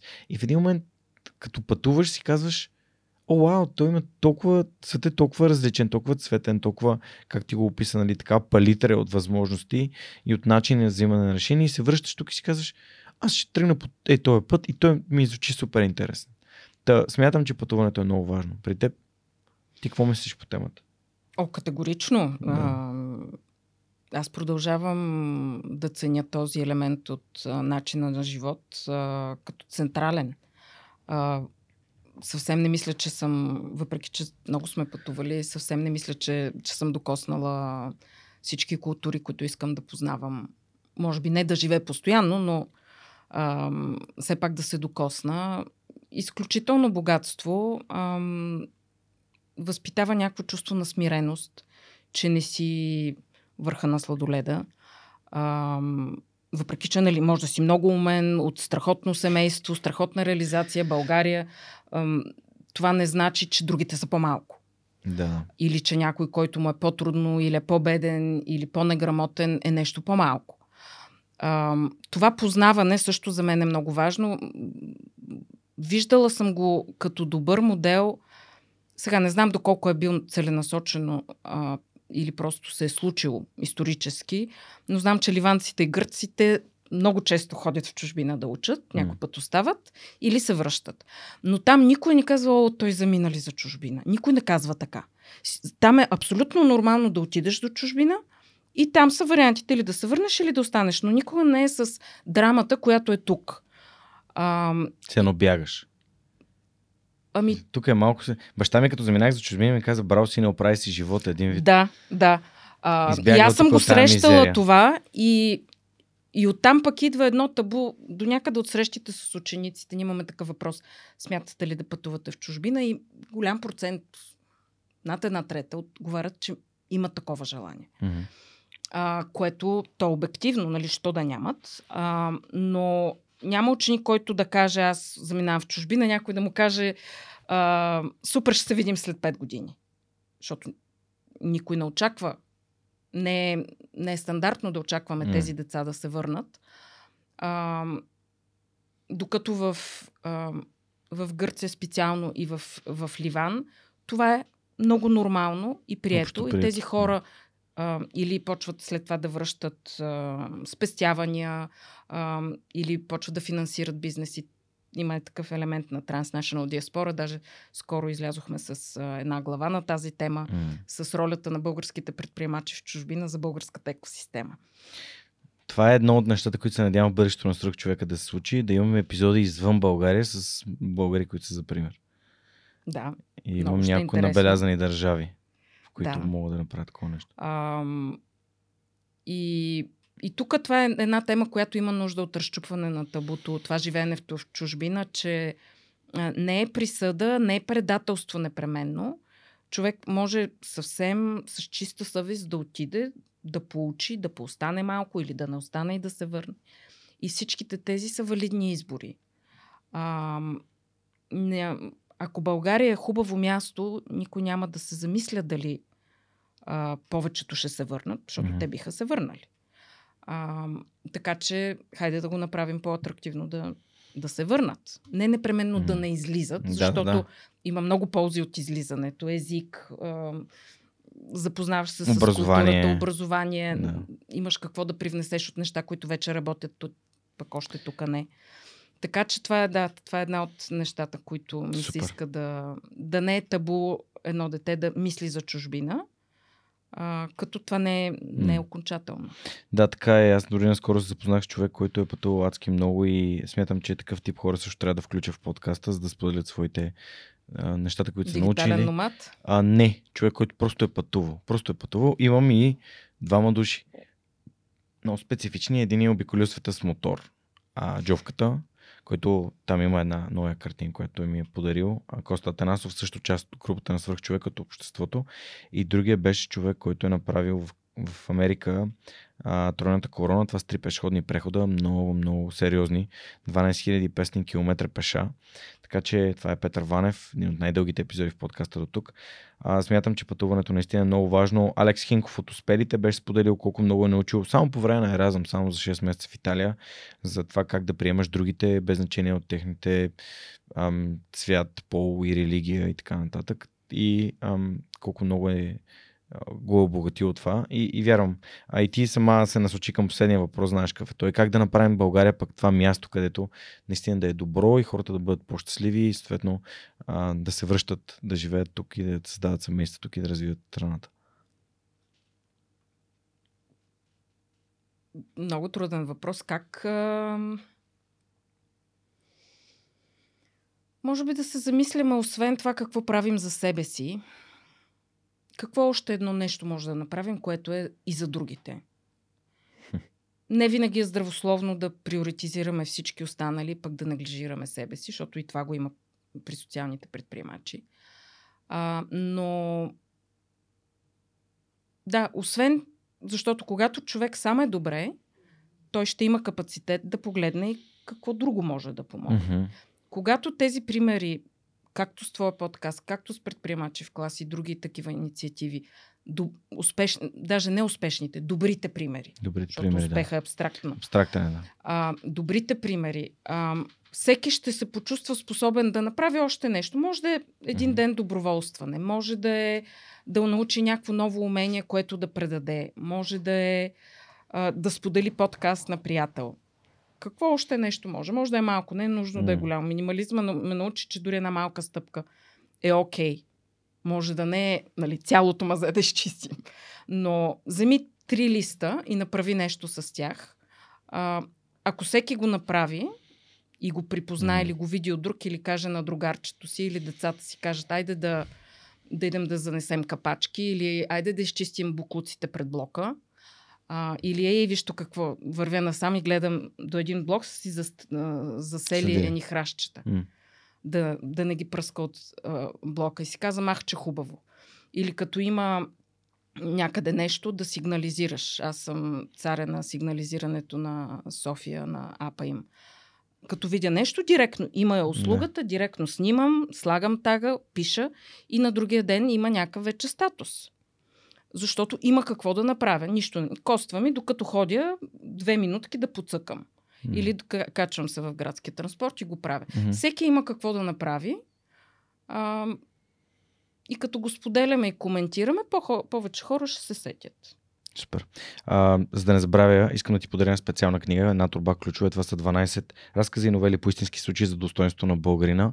Свръхчовеците от миналото, както обичам да ги наричам. Това е една книга на Цончо Родев, която ние произведохме с Жоро Станоилов, друг свръхчовек, който е създател на бягането Пет Камарън, доста известно и в, а, в Англия като Паркърън. И тук е Пет Камарън.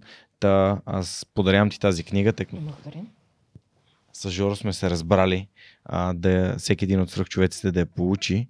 А, аз знам, че и за Power of BG има специални бройки, затова ще питам, ако ти вече я имаш, нали, тази ще отиде при някой, някой друг нуждаещ се ще бъде преподарена на някой а, смислен човек. Благодаря ти за това, което правиш. Се надяваме с този малък жест да, ам, да те окоръжим, да четеш и препрочиташ за историите, които хората преди нас са извършвали като подвизи.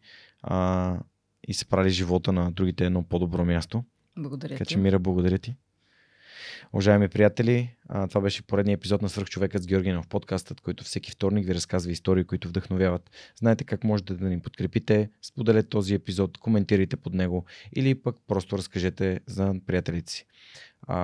Ако искате да станете част от общността на Свърхчовека и да допринасяте за това да има все повече и все по-качествено съдържание, отидете на сайта на Свърхчовека в горния десен ъгъл има на бутонче, което гласи подкрепи ни. Там с малко месечно дарение или еднократно дарение по ваш избор може да подкрепите това, което правим, да станете част от общността на свръхчовека, общността, която се приема, подкрепя и която си помага. Това беше всичко от нас за този вторник. Ще се видим следващата седмица в любимата ви платформа слушане и гледане на подкасти, където свръхчовекът с Георгинов ще ви разказва още една история, която вдъхновява. Chọc